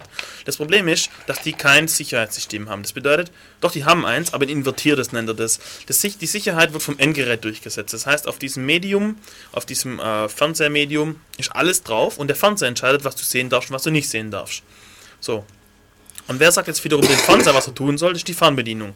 Das heißt, du als normaler Hotelgast bekommst eine Fernbedienung, mit der du halt die Kanäle rum zappen kannst. Und der Admin oder so, der hat eine andere Fernbedienung, der kann ein paar andere Dinge machen. Der kann, Das heißt, habe ich richtig verstanden, dass die Sicherheit auf der Fernbedienung implementiert ist? also, was, also was hat er gemacht? Hat sich da hingehockt, hat so mitgesnifft, was sie so hin und her reden, hat das Protokoll reverse engineert und hat mal ein bisschen selber Fernbedienung gespielt. Und hat alles Mögliche gemacht. Er hat zum Beispiel erstmal die Pornokanäle freigeschaltet, ich meine, ist ja klar. Ähm, dann hat er äh, mal so rumgeguckt, wer denn so überhaupt seine Nachbarn sind. Ja? Beim einen Nachbarn hat er den Wecker auf halb sechs gestellt, den anderen Nachbar hat er ausgecheckt. Dann hat er mal geguckt, beim dritten Nachbar, der hatte eine Rechnung, dass es knallt, der hat sich stündlich an der Minibar bedient, der hat wohl gerade irgendwelche Probleme oder so. Was noch viel lustiger ist, ähm, wenn du dem Fernseher eine ID gibst, die dem des Nachbars entspricht, dann sieht er das, was der Nachbar sieht, dann kannst du zugucken, wie der jetzt gerade im Web surft oder seine Mails liest oder so. Hat er, hat er dann guckt bei seinem Zimmernachbar, dass der gerade irgendwie seine Webmails irgendwie so, wie er sie gerade tippt und so. Da ist nämlich nur eine Tastatur dabei. Das geht auch über dieses gleiche System. Oh. Ja, also eine Riesenkatastrophe, ein Riesenbrüller aber für uns, was der so alles getrieben hat. Ähm, ja, man sieht einfach, also als sie das gemacht haben, äh, haben sie nicht viel dabei gedacht. Infrarot hat, glaube soweit ich weiß, überhaupt gar keine Sicherheit, also Authentifizierung, Verschlüsselung und so weiter und so weiter vorgesehen. Und das ist jetzt einfach, ja, das Billigste, was er gemacht hat, ähm, so diese Garagenöffner, ja. Kann, guckt man halt mal so, was die so hin und her schicken und baut dann so einen Garagenöffner nach und geht dann halt zum Nachbarn, macht das Garagentor auf oder so. Ähm, dann Autos war, konnten frü oder wurden früher oder immer noch mittlerweile ein paar mit, auch mit Infrarot aufgemacht. Also man geht dann hin mit dem Schlüssel, drückt so drauf, der Schlüssel se- schickt eine Sequenz und dann sagt das Auto, ah, okay, der ist und macht das Auto auf. äh, und dann hat er halt, ähm, man konnte früher mit so lernfähigen Fernbedienungen übrigens, gab es ja Fernbedienungen für einen Fernseher, wo man quasi seine alte Fernbedienung davor tut und sagt, lern jetzt und dann so bzz, bzz, Ja, ja, das gibt's auch mit so Listen für die Geräte, wo man dann einfach nur so die ID von dem Gerät reinkloppt und dann weiß die Fernbedienung das schon. Das ist ein großer Spaß in der Schule gewesen. Nein, wichtig ist, dass es lernen kann, weil dann nimmst du diese Lernfernbedienung, so, stellst dich okay. neben das Auto, wenn das ein Auto aufmacht, sagst du Fernbedienung, lern mal. und dann kannst du auch das Auto aufmachen. Das war, ich weiß nicht, bei welchen Autos das jetzt noch geht, das ging früher auf jeden Fall. Dann hat sich auch mal einen Spaß erlaubt, hat sich ins Nachbarauto gesetzt und immer wenn der Typ sein Auto aufmacht, hat er es wieder zugemacht. Und das ging so lange, bis der Typ entnervt die Werkstatt angerufen hat. Äh, ja, so Späße kann man da machen. Ja, Infrarot, sehr lustig. Wobei es ja schön ist zu sehen, dass die Autohersteller da nichts gelernt haben, weil eine Zeit lang später hat man das über Funk gemacht. Und da ging dann genau das Gleiche. Ähm, zum Thema Infrarot noch, da gab es auch noch andere Anwendungsgebiete, äh, die vorgestellt wurden zum Thema Kameraüberwachung und Infrarot. Diese CMOS-Chips, die in diesen Kameras eingesetzt werden, die äh, sind wohl alle empfindlich gegenüber äh, Infrarot. Also wenn ihr mal eure Handykamera nehmt und äh, ja, die halt mal so stellt, dass ihr das halt auf dem Display sieht, was sie gerade filmt und dann mal eure, eure Infrarotverbedienung nehmt und dann mal irgendwie drauf rumdrückt, dann seht ihr das da blinken. Und äh, die Idee war jetzt, ähm, mit Infrarot-LEDs äh, unsichtbare Kameras zu blenden, beziehungsweise ähm, man könnte zum Beispiel auch, das war so, so, so eine Idee, die sie hatten da, äh, eine Mütze machen, die hat rundherum Infrarot-LEDs und die zieht man sich dann auf und überblenden halt dann die Kamera an der Stelle und man sieht halt dann das Gesicht nicht mehr. Oder man kann da auch so einen Schriftzug langlaufen lassen, das war auch eine Idee. Ich weiß aber nicht, ob das ein Workshop oder ein Vortrag war. Auf jeden Fall äh, einen Schriftzug äh, langlaufen lassen, wo dann irgendwie Nachrichten eingeblendet werden, den nur der Kerl hinter der Kamera sieht. also es ist auch eine echt lustige Idee. Da gab es ja auch einen Vortrag zu diesen CCTV-Dingens da. Diese äh, Polizeiüberwachungskameras, die über Funk, äh, über Satellitenstrecken ihre Daten hin und her schieben. Die haben sich wohl, Quintessenz heißt diese Hackergruppe aus Österreich, äh, die haben sich da wohl äh, reingehängt und haben erstens mitsehen können, was andere, also was die Kameras schicken und konnten dann auch wiederum Daten schicken und so weiter. Ich habe den Vortrag leider nicht gehört, nur ein bisschen rumgelesen. Ja, ich habe auch was gehört über, über Kam Überwachungskameras, die per WLAN an kleine PDAs angebunden sind und Oh je, sowas. ja, das war eine Äh, Katastrophe. das sei offen, weil es sei mit den Keys viel zu schwierig zu handeln und so. Irgendwie deshalb Hm. sei das so. Richtig übel. Also auch viel, viel Spaß äh, zum Rumspielen. Wie lange das Spielen all allerdings noch so lustig geht, ist auch so eine Sache. Ich sag nur Cybercrime Convention. Ähm, also was in der EU zurzeit abgeht, das ist vielleicht noch unser nächster Block, würde ich mal sagen. Nach der Musik. Aber das ist echt ein bisschen übel, wie da die in Brüssel Entscheidungen getroffen werden, die dann ganz Europa betreffen. Dass eben Hacker kriminalisiert werden. Dass es äh, verboten sein wird, wahrscheinlich Infrarotmützen zu tragen. irgendwelche Sicherheitssysteme zu umgehen. Ähm, also selbst wenn man es zu dem Zweck macht, um das Sicherheitssystem zu entdecken. Also man darf nicht mal testen, ob die Tür offen ist. Das ist dann schon verboten. Ähm, ja, ziemlich übel, was da abgeht. Mm, ja, okay, machen wir mal Musik. Und dann kommen wir zum nächsten Block. Und tschüss.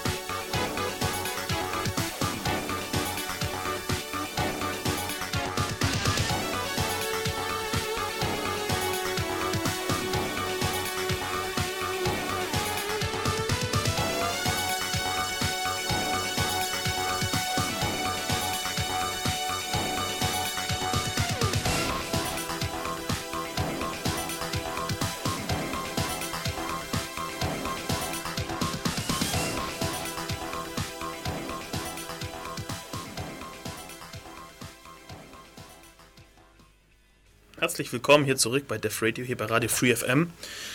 Äh, wir sind vom Chaos Computer Club Ulm. Informationen über uns auf ulmcc.de slash dev slash radio. Ja, äh, hier geht's weiter. Hier geht's immer noch um den äh, 22. Chaos Communication Congress in Berlin. Ähm, nächstes Thema, was wir ein bisschen ansprechen wollen. Äh, es gab einen Vortrag auf dem Kongress, äh, der hieß We Lost the War. Ein sehr ähm, trauriger Vortrag, in dem es quasi darum ging, was jetzt in letzter Zeit alles für Dinge passieren, die immer unsere schlimmsten Albträume waren, was eben äh, Bürgerrechte, Datenschutz und so weiter und so weiter betrifft. Und seit dem, ähm, fast seit 9-11 quasi, seit dem 11. September, geht es Schlag auf Schlag und unter dem Deckmantel der Terrorabwehr wird hier Stück für Stück ähm, Freiheiten abgebaut.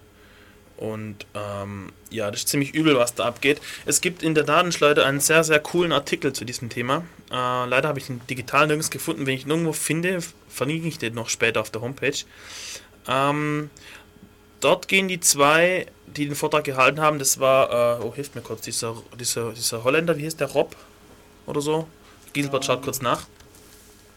Und Frank Rieger war das, glaube ähm, Die gehen dort aus der Sicht quasi derjenige, desjenigen, der dieses Ähm, System installiert. Rob Gongrip oder. Ja, ich kann das nicht aussprechen, ich bin leider des Ja, Holländisch das nicht Wie mächtig. das so ein Wort mit einem IJ. Der Veranstalter von The What the Heck war das. Ähm, aus der Sicht quasi derjenigen, die das, desjenigen, der das, äh, die das Systeme einführt, warum die das haben wollen und so weiter. Es ist sehr interessant, was da drin steht. Ähm, es geht darum, so vermuten die, man muss, also wenn man in die Zukunft blickt und, und sieht, welche Probleme auf eins dazukommen, dann ähm, sehen die mehrere Probleme. Erstens, dass die Arbeitslosigkeit weiter steigen wird, weil die Automatisierung viele Arbeitskräfte unnötig macht. Einfache Arbeiter, Handwerker und so weiter, ähm, die dann, wo dann Maschinen quasi äh, stattdessen arbeiten können, ähm, die werden ein Problem werden, weil man muss dafür sorgen, dass die auf der einen Seite äh, ruhig bleiben und nicht anfangen, hier Randale zu schieben. Und äh, auf der anderen Seite muss man dafür sorgen, dass wenn die dann doch Randale schieben, dass man die im Griff hat. Und die rechnen damit, dass ein ziemlich hoher Prozentsatz äh, so in den nächsten 10 Jahren oder 20 Jahren in diese Klasse fallen wird. Und deswegen braucht man so eine Mischung aus äh, Disney und, äh, und eine gescheite Strafverfolgung und eine gescheite Überwachung. Ja, halt äh, Brot und Spiele und die Prätorianer. Genau. Brot, Bier, Bundesliga heißt es heutzutage. Ja, Entschuldigung, das, äh, wieso, das Bayern heißt doch immer, Bier ist Grundnahrungsmittel und Fußball gilt wohl als Spiel und dann passt das doch. Okay. Gut. Ähm, ja. Okay, es, es passiert einiges in letzter Zeit, was überhaupt nicht lustig ist. Ähm, Im Gegenteil, sogar sehr traurig ist. Und Brüssel ist echt ein Problem. Also die Europäische Staatengemeinschaft, die EU, ähm, ist leider nicht demokratisch organisiert. Ähm, der Ministerrat, das ist die Versammlung der Exekutiven der Länder, können Richtlinien erlassen, die dann die Legislativen lokal umsetzen müssen in Gesetze. Das heißt, effektiv ist die Gewaltenteilung ähm, kaputt. Und man erkennt es einfach daran jetzt, wie hier Schlag auf Schlag Gesetze äh, kommen, die in vielen Fällen eindeutigen Firmeninteressen entsprechen. Das heißt, es ist wohl möglich, äh, mit gescheiter Lobbyarbeit in Brüssel einiges zu bewegen. Und so wie man hört und liest, äh, liefern sich die Lobbyisten auch eine üble Schlacht in Brüssel. Äh, es ist echt traurig. Ein Thema, zum Beispiel Softwarepatente, war auf dem Kongress angesprochen. Äh, dann ein anderes Thema äh, Data Retention, also Datensammlung. Das ab, wann nicht, ab wann gilt das, diese neue Richtlinie? Ich weiß gar nicht. Äh, dass die Vorratsdatenspeicherung für äh, sämtlichen Telekommunikationsverkehr, das heißt, es wird von allen Bürgern Europas gespeichert, mit wem sie wann telefoniert haben, E-Mails ausgetauscht haben, gechattet haben, weiß der Geier alles. Die Kosten davon müssen natürlich die Provider tragen, die armen Schweine, ähm, beziehungsweise dann wiederum die Endkunden. Dann ein anderes Thema, äh, was in die Richtung geht, ähm, ist eben, jetzt habe ich den Faden verloren, ja genau, zum Beispiel Toll Collect, äh, die Überwachung von den deutschen Autobahnen. Ähm, oder nehmen wir noch ein paar Beispiele, Giselbert. Der, der E-Pass, also die, ja, dass man jetzt Fingerabdrücke digital gespeichert in den Ausweisen drin hat. Cybercrime Convention hast du Die schon? Cybercrime Convention habe ich angesprochen, dass quasi Sicherheits äh, finden, illegal gemacht wird. Das stärkt wiederum die Position der Mächtigen. Weil welche Möglichkeit hat man denn schon als Kleiner irgendwie den Mächtigen ein bisschen in den Arsch zu treten und ein bisschen was zu bewegen? Ist halt, indem man sie halt auseinander nimmt, ihre Sicherheitssysteme und dann quasi öffentlich zeigt, äh, dass es halt so nicht geht, so halt Widerstand irgendwie leistet. Und das, wenn es dann illegal ist, tut man sich da wiederum schwer. Die Mächtigen haben dann ganz andere Mittel, einen Kahn zu fahren, wenn man denen ein bisschen schief kommt. Ja. Ähm, Ich meine, man muss ja nicht immer äh, sagen, die Mächtigen sind die Bösen, sondern wenn man nicht öffentlich sa sagen kann, dass die Sicherheit nicht funktioniert, dann merkt es vielleicht auch niemand, der wirklich was ändern will. also das ist, das ist, ähm, Ich meine, man muss ja nicht unbedingt so verschwörungstheoretisch hergehen, sondern auch, kann ja auch sagen, wenn man nicht darüber reden kann, dass äh, die neuen Sicherheitsvorkehrungen auf dem Flughafen zum Beispiel nichts taugen, ja. dann ist natürlich auch kein Druck da, das zu ändern. Oh Mann, Si- Flughafen. Weil äh, Flughafensicherheit ist ja vor allem Sicherheitssimulation für die Bürger. Das muss ich erzählen. Das ist der Knaller, ja. Also ich, ich fliege mit, dem- mit, mit dem Flieger von Stuttgart nach Berlin, ja. Und dann gehe ich da durch dieses lustige Tor da und das piepst und heult. Dann sagt der Typ, ja, kommen Sie mal her. Und dann kommt er mit seinem Handscanner da und fährt mir so hoch und runter am Körper. Dann fährt er links an meiner Tasche vorbei und dann macht das Ding pieps, pieps, pieps und sagt, ja, was haben Sie denn da drin? Und ich so, naja, guck mal rein, zieh so raus, so einen Notizblock mit so einem Ringel, so einem, wie heißen die Teile denn? Also man schon Ringblock. Ja, so ein kleiner Ringblock halt. Ah ja, geht er mit seinem Scanner hin, so pieps, pieps, pieps, mhm, piepst also. Nimmt er so ein Körbchen und legt das Ding da rein. Dann geht, fängt er wieder mit dem Scanner da, so, geht wieder in der Tasche vorbei, macht wieder pieps, pieps. Der so, was haben Sie da noch drin? Ich so, hä, keine Ahnung, lang so rein und zieh so einen Schlüssel raus, mit dem man Heizungen entlüften kann. Weil das habe ich nämlich den letzten gemacht und habe den dann in meiner Tasche vergessen. Also so ein kleines Mini-Teil, so 2x2 cm aus Metall. Aha, geht er mit seinem Scanner hin, pieps, pieps, pieps, mhm, piepst auch. Nimmt er, legt es auch in den Korb und gibt den Korb zum Röntgen. Alles klar? Also der hat meinen kleinen Schlüssel da geröntgt, ob ich damit jemanden umbringen kann oder ob da vielleicht noch was drin ist. Ja, oder du könntest ich ja es diesen massiv metallenen Dingen noch, was weiß ich, mehrere Nuklearraketen versteckt haben. Ich habe keine so. Ahnung. Also es ist einfach Gehirn ausschalten, denke ich mal. Der Typ, ich weiß auch nicht. Fand ich richtig krass. Und eine Bekannten von mir, das war noch viel krasser, die läuft mit dem IBM da durch. Und der Typ nimmt das IBM in die Hand und denkt, oh, das ist aber schwer, das kann niemals ein Notebook sein. Und dann haben die die in einen extra Raum mitgenommen und gründlich durchgefilzt, ähm, weil die vermutet haben, dass da irgendwie Sprengstoff oder was weiß ich was dran ist. Und dann haben die das Notebook da abgeklebt, so mit so Klebstreifen. Und dann haben sie das nicht aufbekommen, weil das hatte so ein lustiges, äh, die IBMs gehen nicht so einfach auf, da muss man links und rechts so diese Teile auf die Seite drücken und so. Und dann haben die das nicht aufbekommen. Und dann musste sie das aufmachen, aber sie durfte das Notebook nicht berühren dabei. Also musste sie Handschuhe anziehen, um ihr eigenes Notebook aufzumachen. Und dann, haben dann hat sie gesagt, was soll denn das? Glauben Sie vielleicht, ich, hab, ich, ich wische jetzt hier den Sprengstoff ab oder was? Und dann meinten die, ja, gute Idee. Und haben ihre Hände auch noch abgeklebt, ob da vielleicht Sprengstoff drauf ist. Also richtig, ach, ich weiß auch nicht, richtig übel, was da abgeht. Äh, und ich weiß gar nicht, was das Ganze soll. Und dafür zahlt man noch diese Flughafengebühren. Äh, Bruce, Schneier hat in seinem Kryptogramm mal geschrieben, fand ich ziemlich interessant. Wir schaffen es nicht mal, aus Gefängnissen Waffen rauszuhalten. Und die haben ja wohl eine ganz andere Sicherheitsstufe wie jetzt äh, irgendwelche Flughäfen. Wie können wir dann denken, dass wir es schaffen, von, aus Flugzeugen Waffen rauszuhalten? Das schaffen wir eh nicht. Guck mal, Keramik zum Beispiel, Keramikwaffen, das gibt es ja auch schon ewig irgendwie in Filmen, in Hollywood-Filmen, was weiß ich, dass man irgendwie aus Keramik irgendwelche Waffen, Stechwaffen, Schießwaffen baut. Also, was soll der ganze Scheiß? Wenn einer will, so ein, Flug, wenn einer so ein Flugzeug mitnehmen will, kann er es machen. Da hilft doch alles nichts. Also, warum muss man jetzt hier so eine Sicherheitssimulation da fahren? Also, ich verstehe es ehrlich gesagt nicht. Wobei es ja besonders lustig ist, dass äh, das Flugpersonal teilweise genauso ähm, gefilzt wird und äh, drangsaliert und dass zum Beispiel ähm, ein Captain von so einer Maschine auch zum Beispiel keine Nagelfeile mit an Bord nehmen kann. Interessant ist, wir haben nämlich dann den Test gemacht und auf dem Rückflug meine, ähm, hat, die, schon. hat die Bekannte dann mit ihrem lustigen IBM-Notebook und so ähm, so eine Haarspange dabei gehabt. Diese Haarspange ist so leicht gekrümmt und läuft ziemlich spitz zu. Das heißt, damit könnte man lustig zustechen. Na, die durfte sie mitnehmen. Ja. War ein lustiger Test. Also so viel zu der Sicherheit in, in Flugzeugen.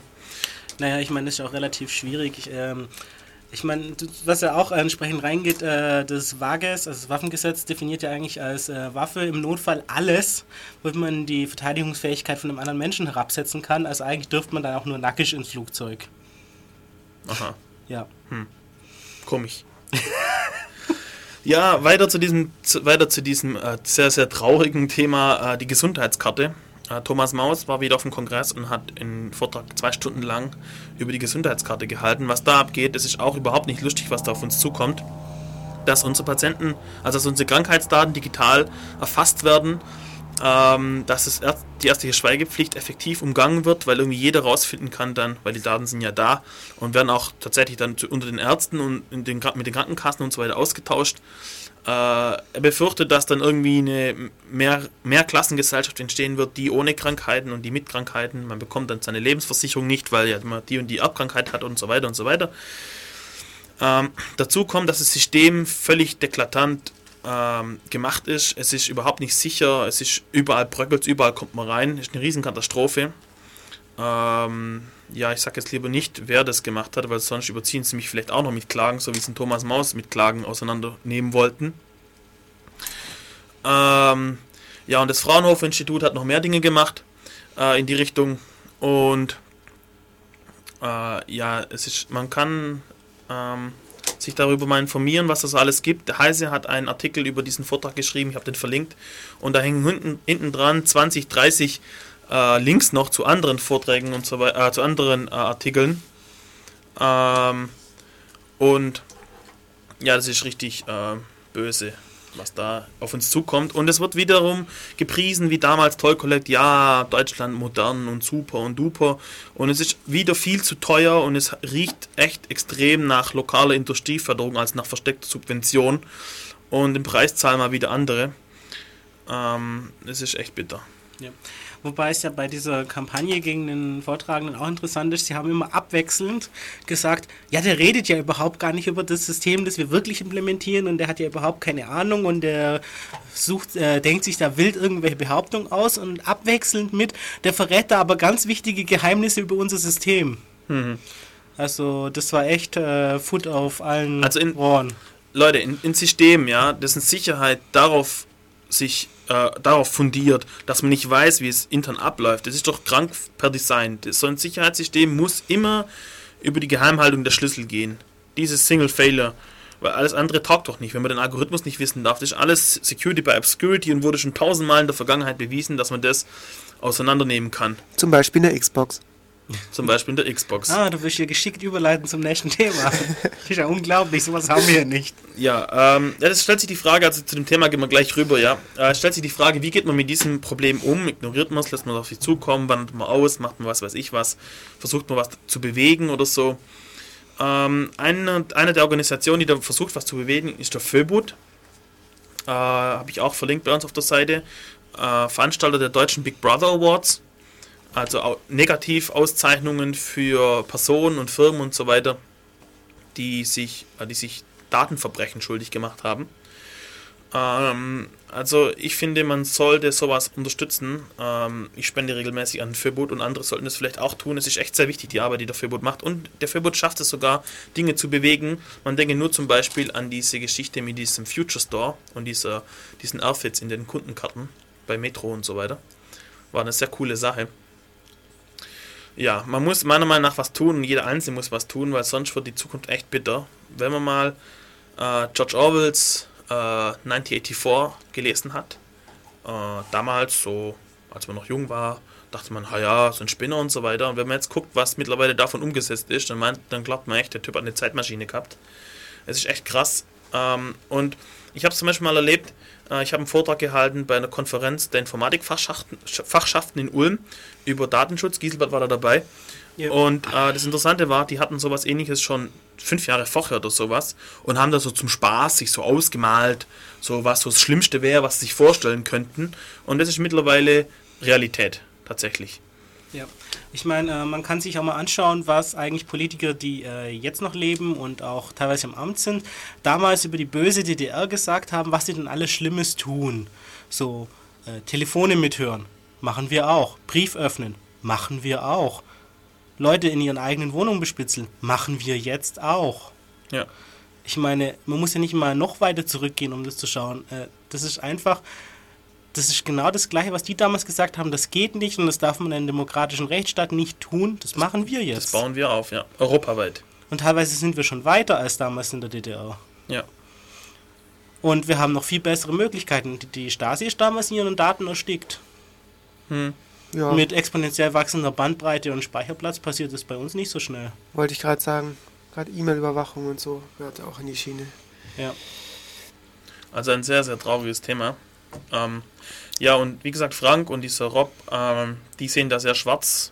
Die sagen, der Kampf ist vorbei, das war's. Das müssen wir uns irgendwie drauf einstellen, damit klarzukommen, durch diese dunkle Zeit. Ich bin mir noch nicht so sicher, ob der Kampf hundertprozentig vorbei ist. Aber, hm, naja, schauen wir mal. Es wird erst was passieren, wenn die Leute irgendwie aufstehen, aber hoffentlich ist es dann noch nicht zu spät. Irgendwie.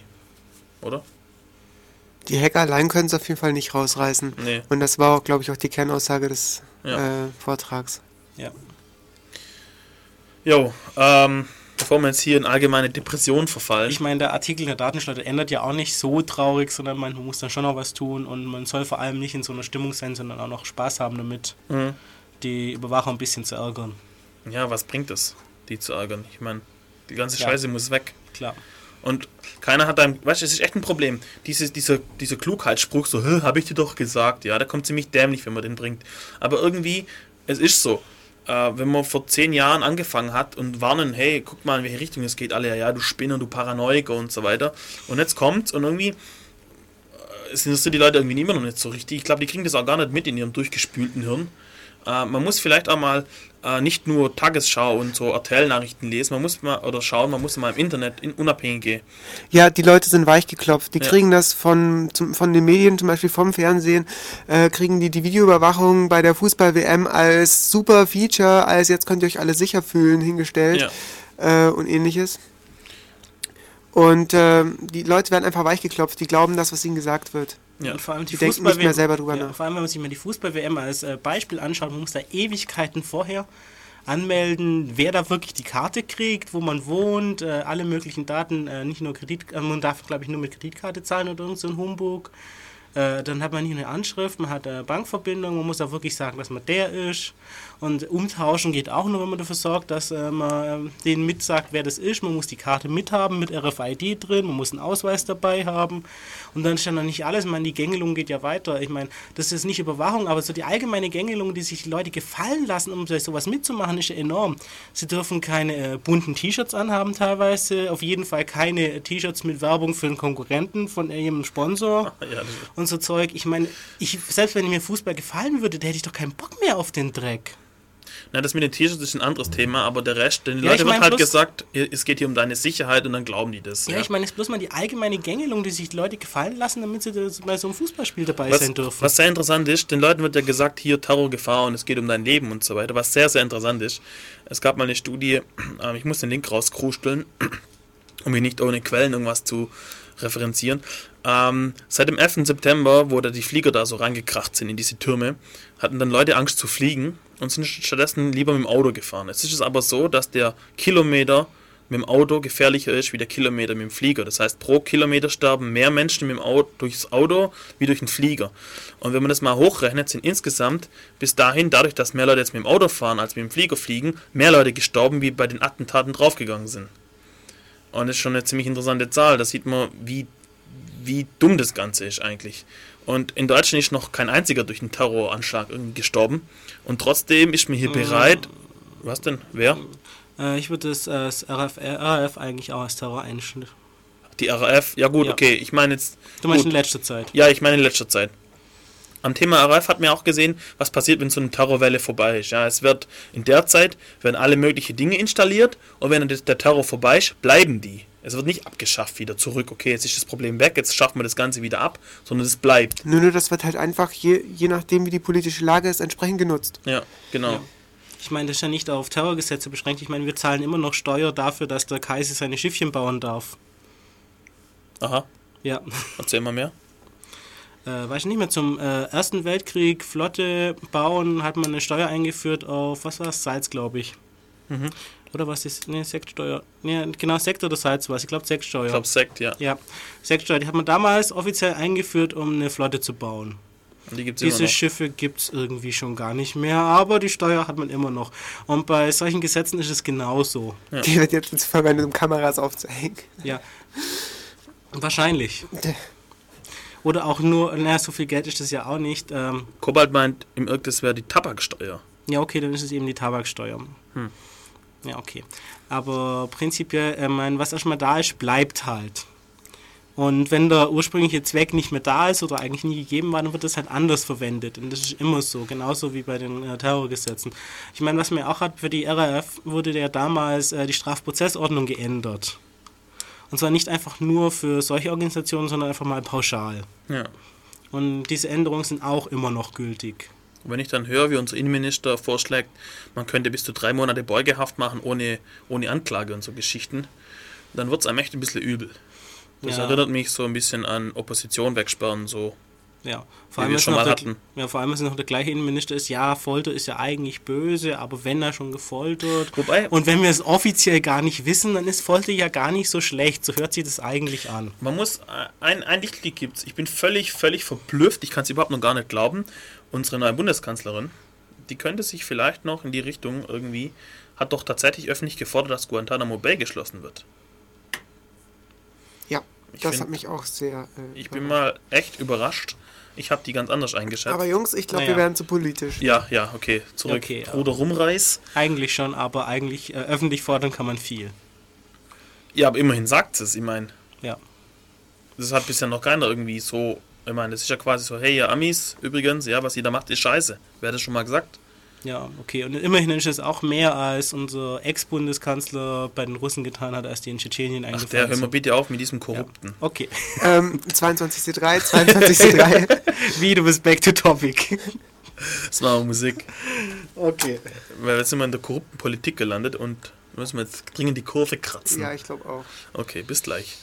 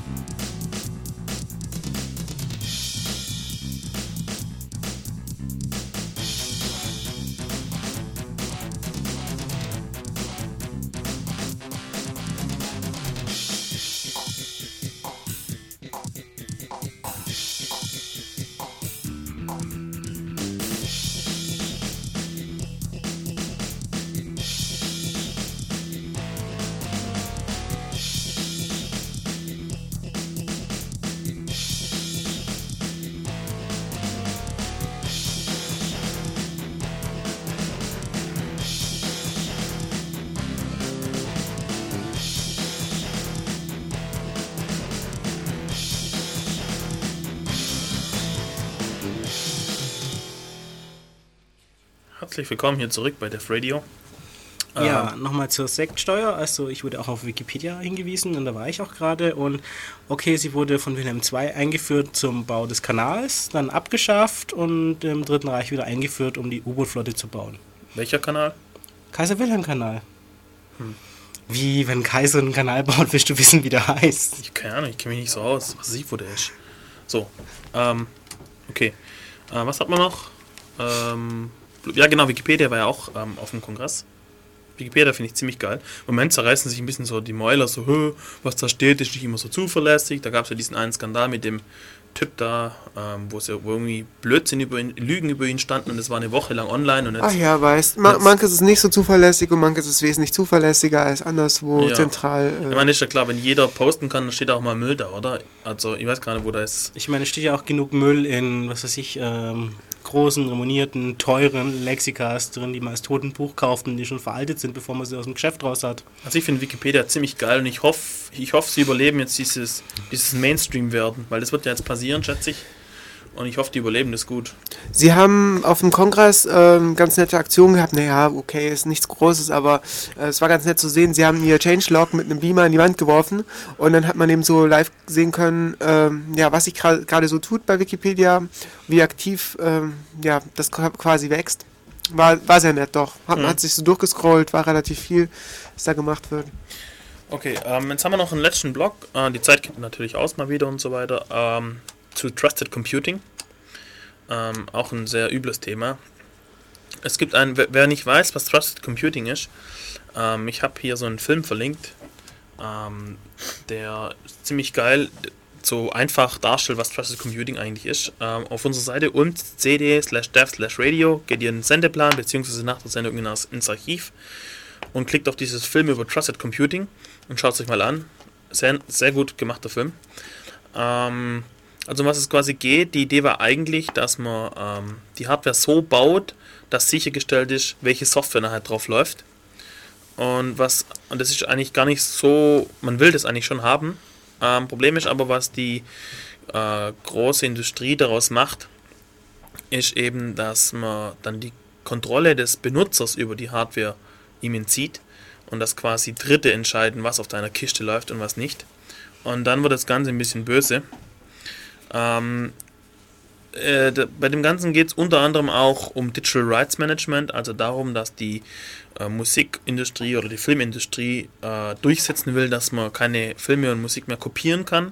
Das könnte man dann machen, indem, wenn man kontrollieren kann, welche Software überhaupt laufen kann auf einem Rechner. Dann eben nur Software, die nicht kopieren anbietet oder so Geschichten. Und dass es tatsächlich gewollt wird und gemacht wird, sieht man an jüngsten Beispiel von Sony äh, mit ihrem lustigen äh, Rootkit, das sie hier auf ihren CDs ausgeliefert haben. Giselbert, willst du die Geschichte ein bisschen erzählen? Ja, also Sony hat einen Kopierschutz von First for, First for Internet ähm, auf ein paar Musik-CDs. Also eigentlich sind es ja keine richtigen Musik-CDs, aber naja, ja. Auf solchen Musik-CDs eben ähm, in Handel gebracht und eigentlich hat das Ding eben das gemacht, was solche Kopierschütze öfters tun, nämlich ähm, einen Treiber installieren, den Zugriff auf die eigentliche CD unterbindet und dann selber Gesundheit als Player agiert und dann eben also als einziger Player, der arbeiten darf, agiert und dann eben ermöglicht, dass man die CD noch anhören kann. Das ist eigentlich äh, verbreitet und norm relativ normal. Was äh, bei diesem Sony-Programm, äh, eigentlich First von Internet-Programm, äh, besonders war, war erstmal, es hat Sachen versteckt. Und zwar nicht einfach nur die eigenen Programmteile, die es mitgebracht hat, sondern eigentlich alle Programme, alle Registry Keys und alle Dateien in einem bestimmten Verzeichnis, die Dollar, Sys, Dollar am Anfang des Namens hatten. Und das ist natürlich ein Sicherheitsloch, weil ein Wurm oder so, der muss ja nicht mal die eigene Versteckroutine mitbringen, weil ist ja schon da. Und das ist dann tatsächlich auch passiert, nachdem bekannt wurde, wie dieser äh, Kopierschutz oder Abspielschutz eigentlich von Sony funktioniert. Gab es dann tatsächlich Würmer, die das ausgenutzt haben. Ja, das Problem daran ist ja eigentlich äh, Ja, weniger das. Ja, okay, Entschuldigung. Und ähm, was auch problematisch ist, äh, zumindest in der Windows-Variante, die von First for Internet war, wurde der User nicht darauf hingewiesen, dass Software auf seinem Rechner installiert wird, was äh, in vielen Ländern ja strafbar ist zum Beispiel und natürlich allgemein schlecht ist. Das ist Computersabotage. Ja, eben. Was noch war, diese, ähm, wenn man Nein geklickt hat, also diese Euler, da wurde wurde immer gefragt, ähm, diese Nutzungsbedingungen und bla und überhaupt und niemand liest dieses ja durch. Und wenn man eben Nein geklickt hat, dann hat es sich das Ding trotzdem installiert. Aber nur den Schutz, nicht den Player. Was auch war, das Ding hat nach Hause telefoniert. Und ähm, etwas war noch. Ah ja, genau. Das Ding ist natürlich, äh, hat nicht darauf gewartet, dass jetzt äh, der, die CD eingelegt wird, sondern das Ding war immer aktiv und hat auch schön brav mehrmals in der Sekunde oder alle paar Sekunden, nee, mehrmals in der Sekunde alle Programme äh, darauf abgefragt, ob die gerade die Datei offen haben. Und zwar auch nicht einfach einmal, weil man ist ja nicht so sicher, ob man die Abfrage richtig programmiert hat, also fragt man am besten alle Programme achtmal. Und zu dem ganzen Problem von wegen Sicherheit und Privatsphäre und äh, Computersabotage kam eben noch dazu, dass das Ding auch gut CPU geschluckt hat. Und dementsprechend, ähm, nachdem man das Ganze dann äh, veröffentlicht hat, ähm, kam von Sony ja so, ja okay, das ist ja gar nicht böse. Und als dann die ersten Klagen eingetrudelt sind, nämlich von der Free ähm, Electronic äh, EFF oder was? Genau, die Electronic EFF. Frontier Foundation. Genau, die Frontier Foundation, der Staat Texas, die Staaten Massachusetts und Illinois haben alle Sony verklagt. Und danach fangen sie eben an, zurückzurudern und den CD äh, wieder aus dem Handel zu nehmen und auch ähm, Deinstaller äh, ans Netz zu stellen. Und zwar ja, plural, weil die haben teilweise nicht richtig funktioniert und teilweise nicht alles entfernt und deshalb gab es mehrere. Das Lustige ist, eigentlich sollte ja das Ding verhindern, dass kopiert wird. Und es ist nicht passiert, ganz und gar nicht, weil auf dem Kongress gab es ja nicht nur einen Vortrag über Sony, sondern kurz davor noch einen Vortrag, äh, der hieß Black Ops of TCP/IP. Und der Mensch hat sich den Spaß gemacht, ähm, zu schauen, also zu untersuchen, was Leute ähm, alles ansurfen, welche IPs viel gefragt waren, indem er mit DNS-Servern geredet hat. Mit Ja, richtig vielen DNS-Servern. Er hat gemeint, mit allen, die er finden konnte. Hat er mal gescannt, das DNS-Netz, wie die zusammenhängen. Genau, er hat gescannt, wie die zusammenhängen und dann hat er an die DNS-Server jeweils Anfragen gestellt. Du, wie, wie, äh, welche IP hat denn der Hostname, aber sag's mir nur, wenn du selber weißt. Um eben zu verhindern, dass die DNS-Server miteinander reden und äh, die Info auf jeden Fall kriegt und keine ähm, Routing-Informationen enthält. Also auf die Weise kriegt er von dem DNS-Server nur eine Anfra äh, Antwort, wenn der DNS-Server das schon weiß. Und das weiß er nur, wenn ein anderer schon normal angefragt hat. Also hat auf die Weise eben herausgefunden, wie verbreitet äh, Verbindungen auf bestimmte Domains sind. Und ähm, das Rootkit von Sony hat eben auch auf eine eigene Domain ähm, connected, um da eben Sachen reinzuschieben. Und also hat er eben nach dieser Domain gefragt und ähm, das Ergebnis war, diese CD war sehr viel weiter verbreitet, als die Verkaufszahlen äh, erwartet haben, also ein paar Millionen mehr. Also Sony hat, glaube ich, gemeint, es hätte nur eine halbe Million verkauft in den USA und Kanada von CDs mit dem ähm, Rootkit drauf und er ist eben auf mehrere Millionen aus der gesamten Welt gekommen. Also nicht nur, dass ähm, das den Rechner hijackt und ein Sicherheitsrisiko für einen darstellt, funktionieren tut es auch nicht. Ich tu mal, äh, der Typ, der das gemacht hat, hieß äh, Dan Kaminski. Genau. Und äh, der hat auf seiner Seite, hat er glaube noch mehr Informationen dazu. doxpara.com, ich verlinke das mal bei uns auf der Homepage. Und auf jeden Fall äh, den Vortrag ziehen, den habe ich mir angehört. Und der war enorm spaßig, also gut recherchiert, war hatte auch ähm, interessante Daten und äh, war auch sehr spaßig zuzuhören. Also es war einer von den Vorträgen, die in Englisch sehr gut waren. Gibt es das Video zu dem Vortrag? Ähm, Ähm, Schau mal. ich glaube, ja. Also, es- es ich sonst- weiß es nicht. Sonst gibt es ja dann bald. Ja, also auf Audio gibt es auf jeden Fall, glaube ich, weil da gab es kein Problem. Weil die WMVs sind ja nicht alle da, aber das Audio gab es durchgehend. ich schau mal. Und das war ein sehr schöner, guter Vortrag, der Spaß gemacht hat und auch sehr interessant war. Um jetzt nochmal auf das äh, Sony Rootkit zurückzukommen. Es gab dann von einer anderen Firma, ähm, MediaMax, Gibt's noch nicht den Vortrag. im Endeffekt den gleichen äh, Kopierschutz nur für Mac. Mit dem kleinen, also eine, eigentlich die, genau die gleiche Schweinerei, nur mit dem Unterschied, dass das Ding einem gesagt hat, dass es Software installiert. Und da gab es dann auch dieses Zurückrudern, ja. Und ähm, ja, es drängt schon äh, die nächste Sendung rein, also nur noch schnell. Äh, morgen ist wieder Chaos-Seminar in Ulm im H20. Genau, es geht um Distri-Bashing. Also wir werden wahrscheinlich äh, Distributionen irgendwie mal beleuchten, ähm, interaktiv mit möglichst viel äh, Kommentaren aus, ja, aus den Zuschauern, wollte ich gerade sagen, das sind ja keine Zuschauer mehr. Wir wollen das, denke ich mal, möglichst interaktiv gestalten, das Ganze. Ja. Und äh, je mehr Leute kommen, die sich mit äh, und ihre, ja, die sich und Informationen über ihre Lieb Lieblingsdistribution mitbringen, desto besser wäre das natürlich. Also erscheint zahlreich und äh, bringt einen Haufen Argumente für eure Distribution mit. Das wäre toll. Und wer gut fundiert eine Hass-Distribution äh, bashen kann, der ist natürlich auch gerne gesehen. Umso Ach ja, mehr. und damit es nicht so langweilig wird, nehmen wir natürlich auch gleich noch Unix und äh, BSD mit dazu. Also BSD zumindest mal, ich will vielleicht ein paar Sachen zu NetBSD sagen, mal gucken. Ähm, das war's ansonsten. Die nächste Sendung geht dann vielleicht über das Chaos-Seminar, was so rausgekommen ist. Wissen wir noch nicht so genau, erfahrt ihr aber dann auf unserem Sendeplan. Und die Aufzeichnung der Sendung gibt's äh, wie immer äh, heute Abend irgendwann im Podcast und äh, im Netz zum Runterladen auf unserer Homepage. Ja. Und ich glaube, Ja, ich glaube, wir werden jetzt langsam rausgetreten. Also ich glaube, das war's. Schönen Sonntag und ich hoffe, euch hat die Sendung gefallen. Und tschüss. Tschüss.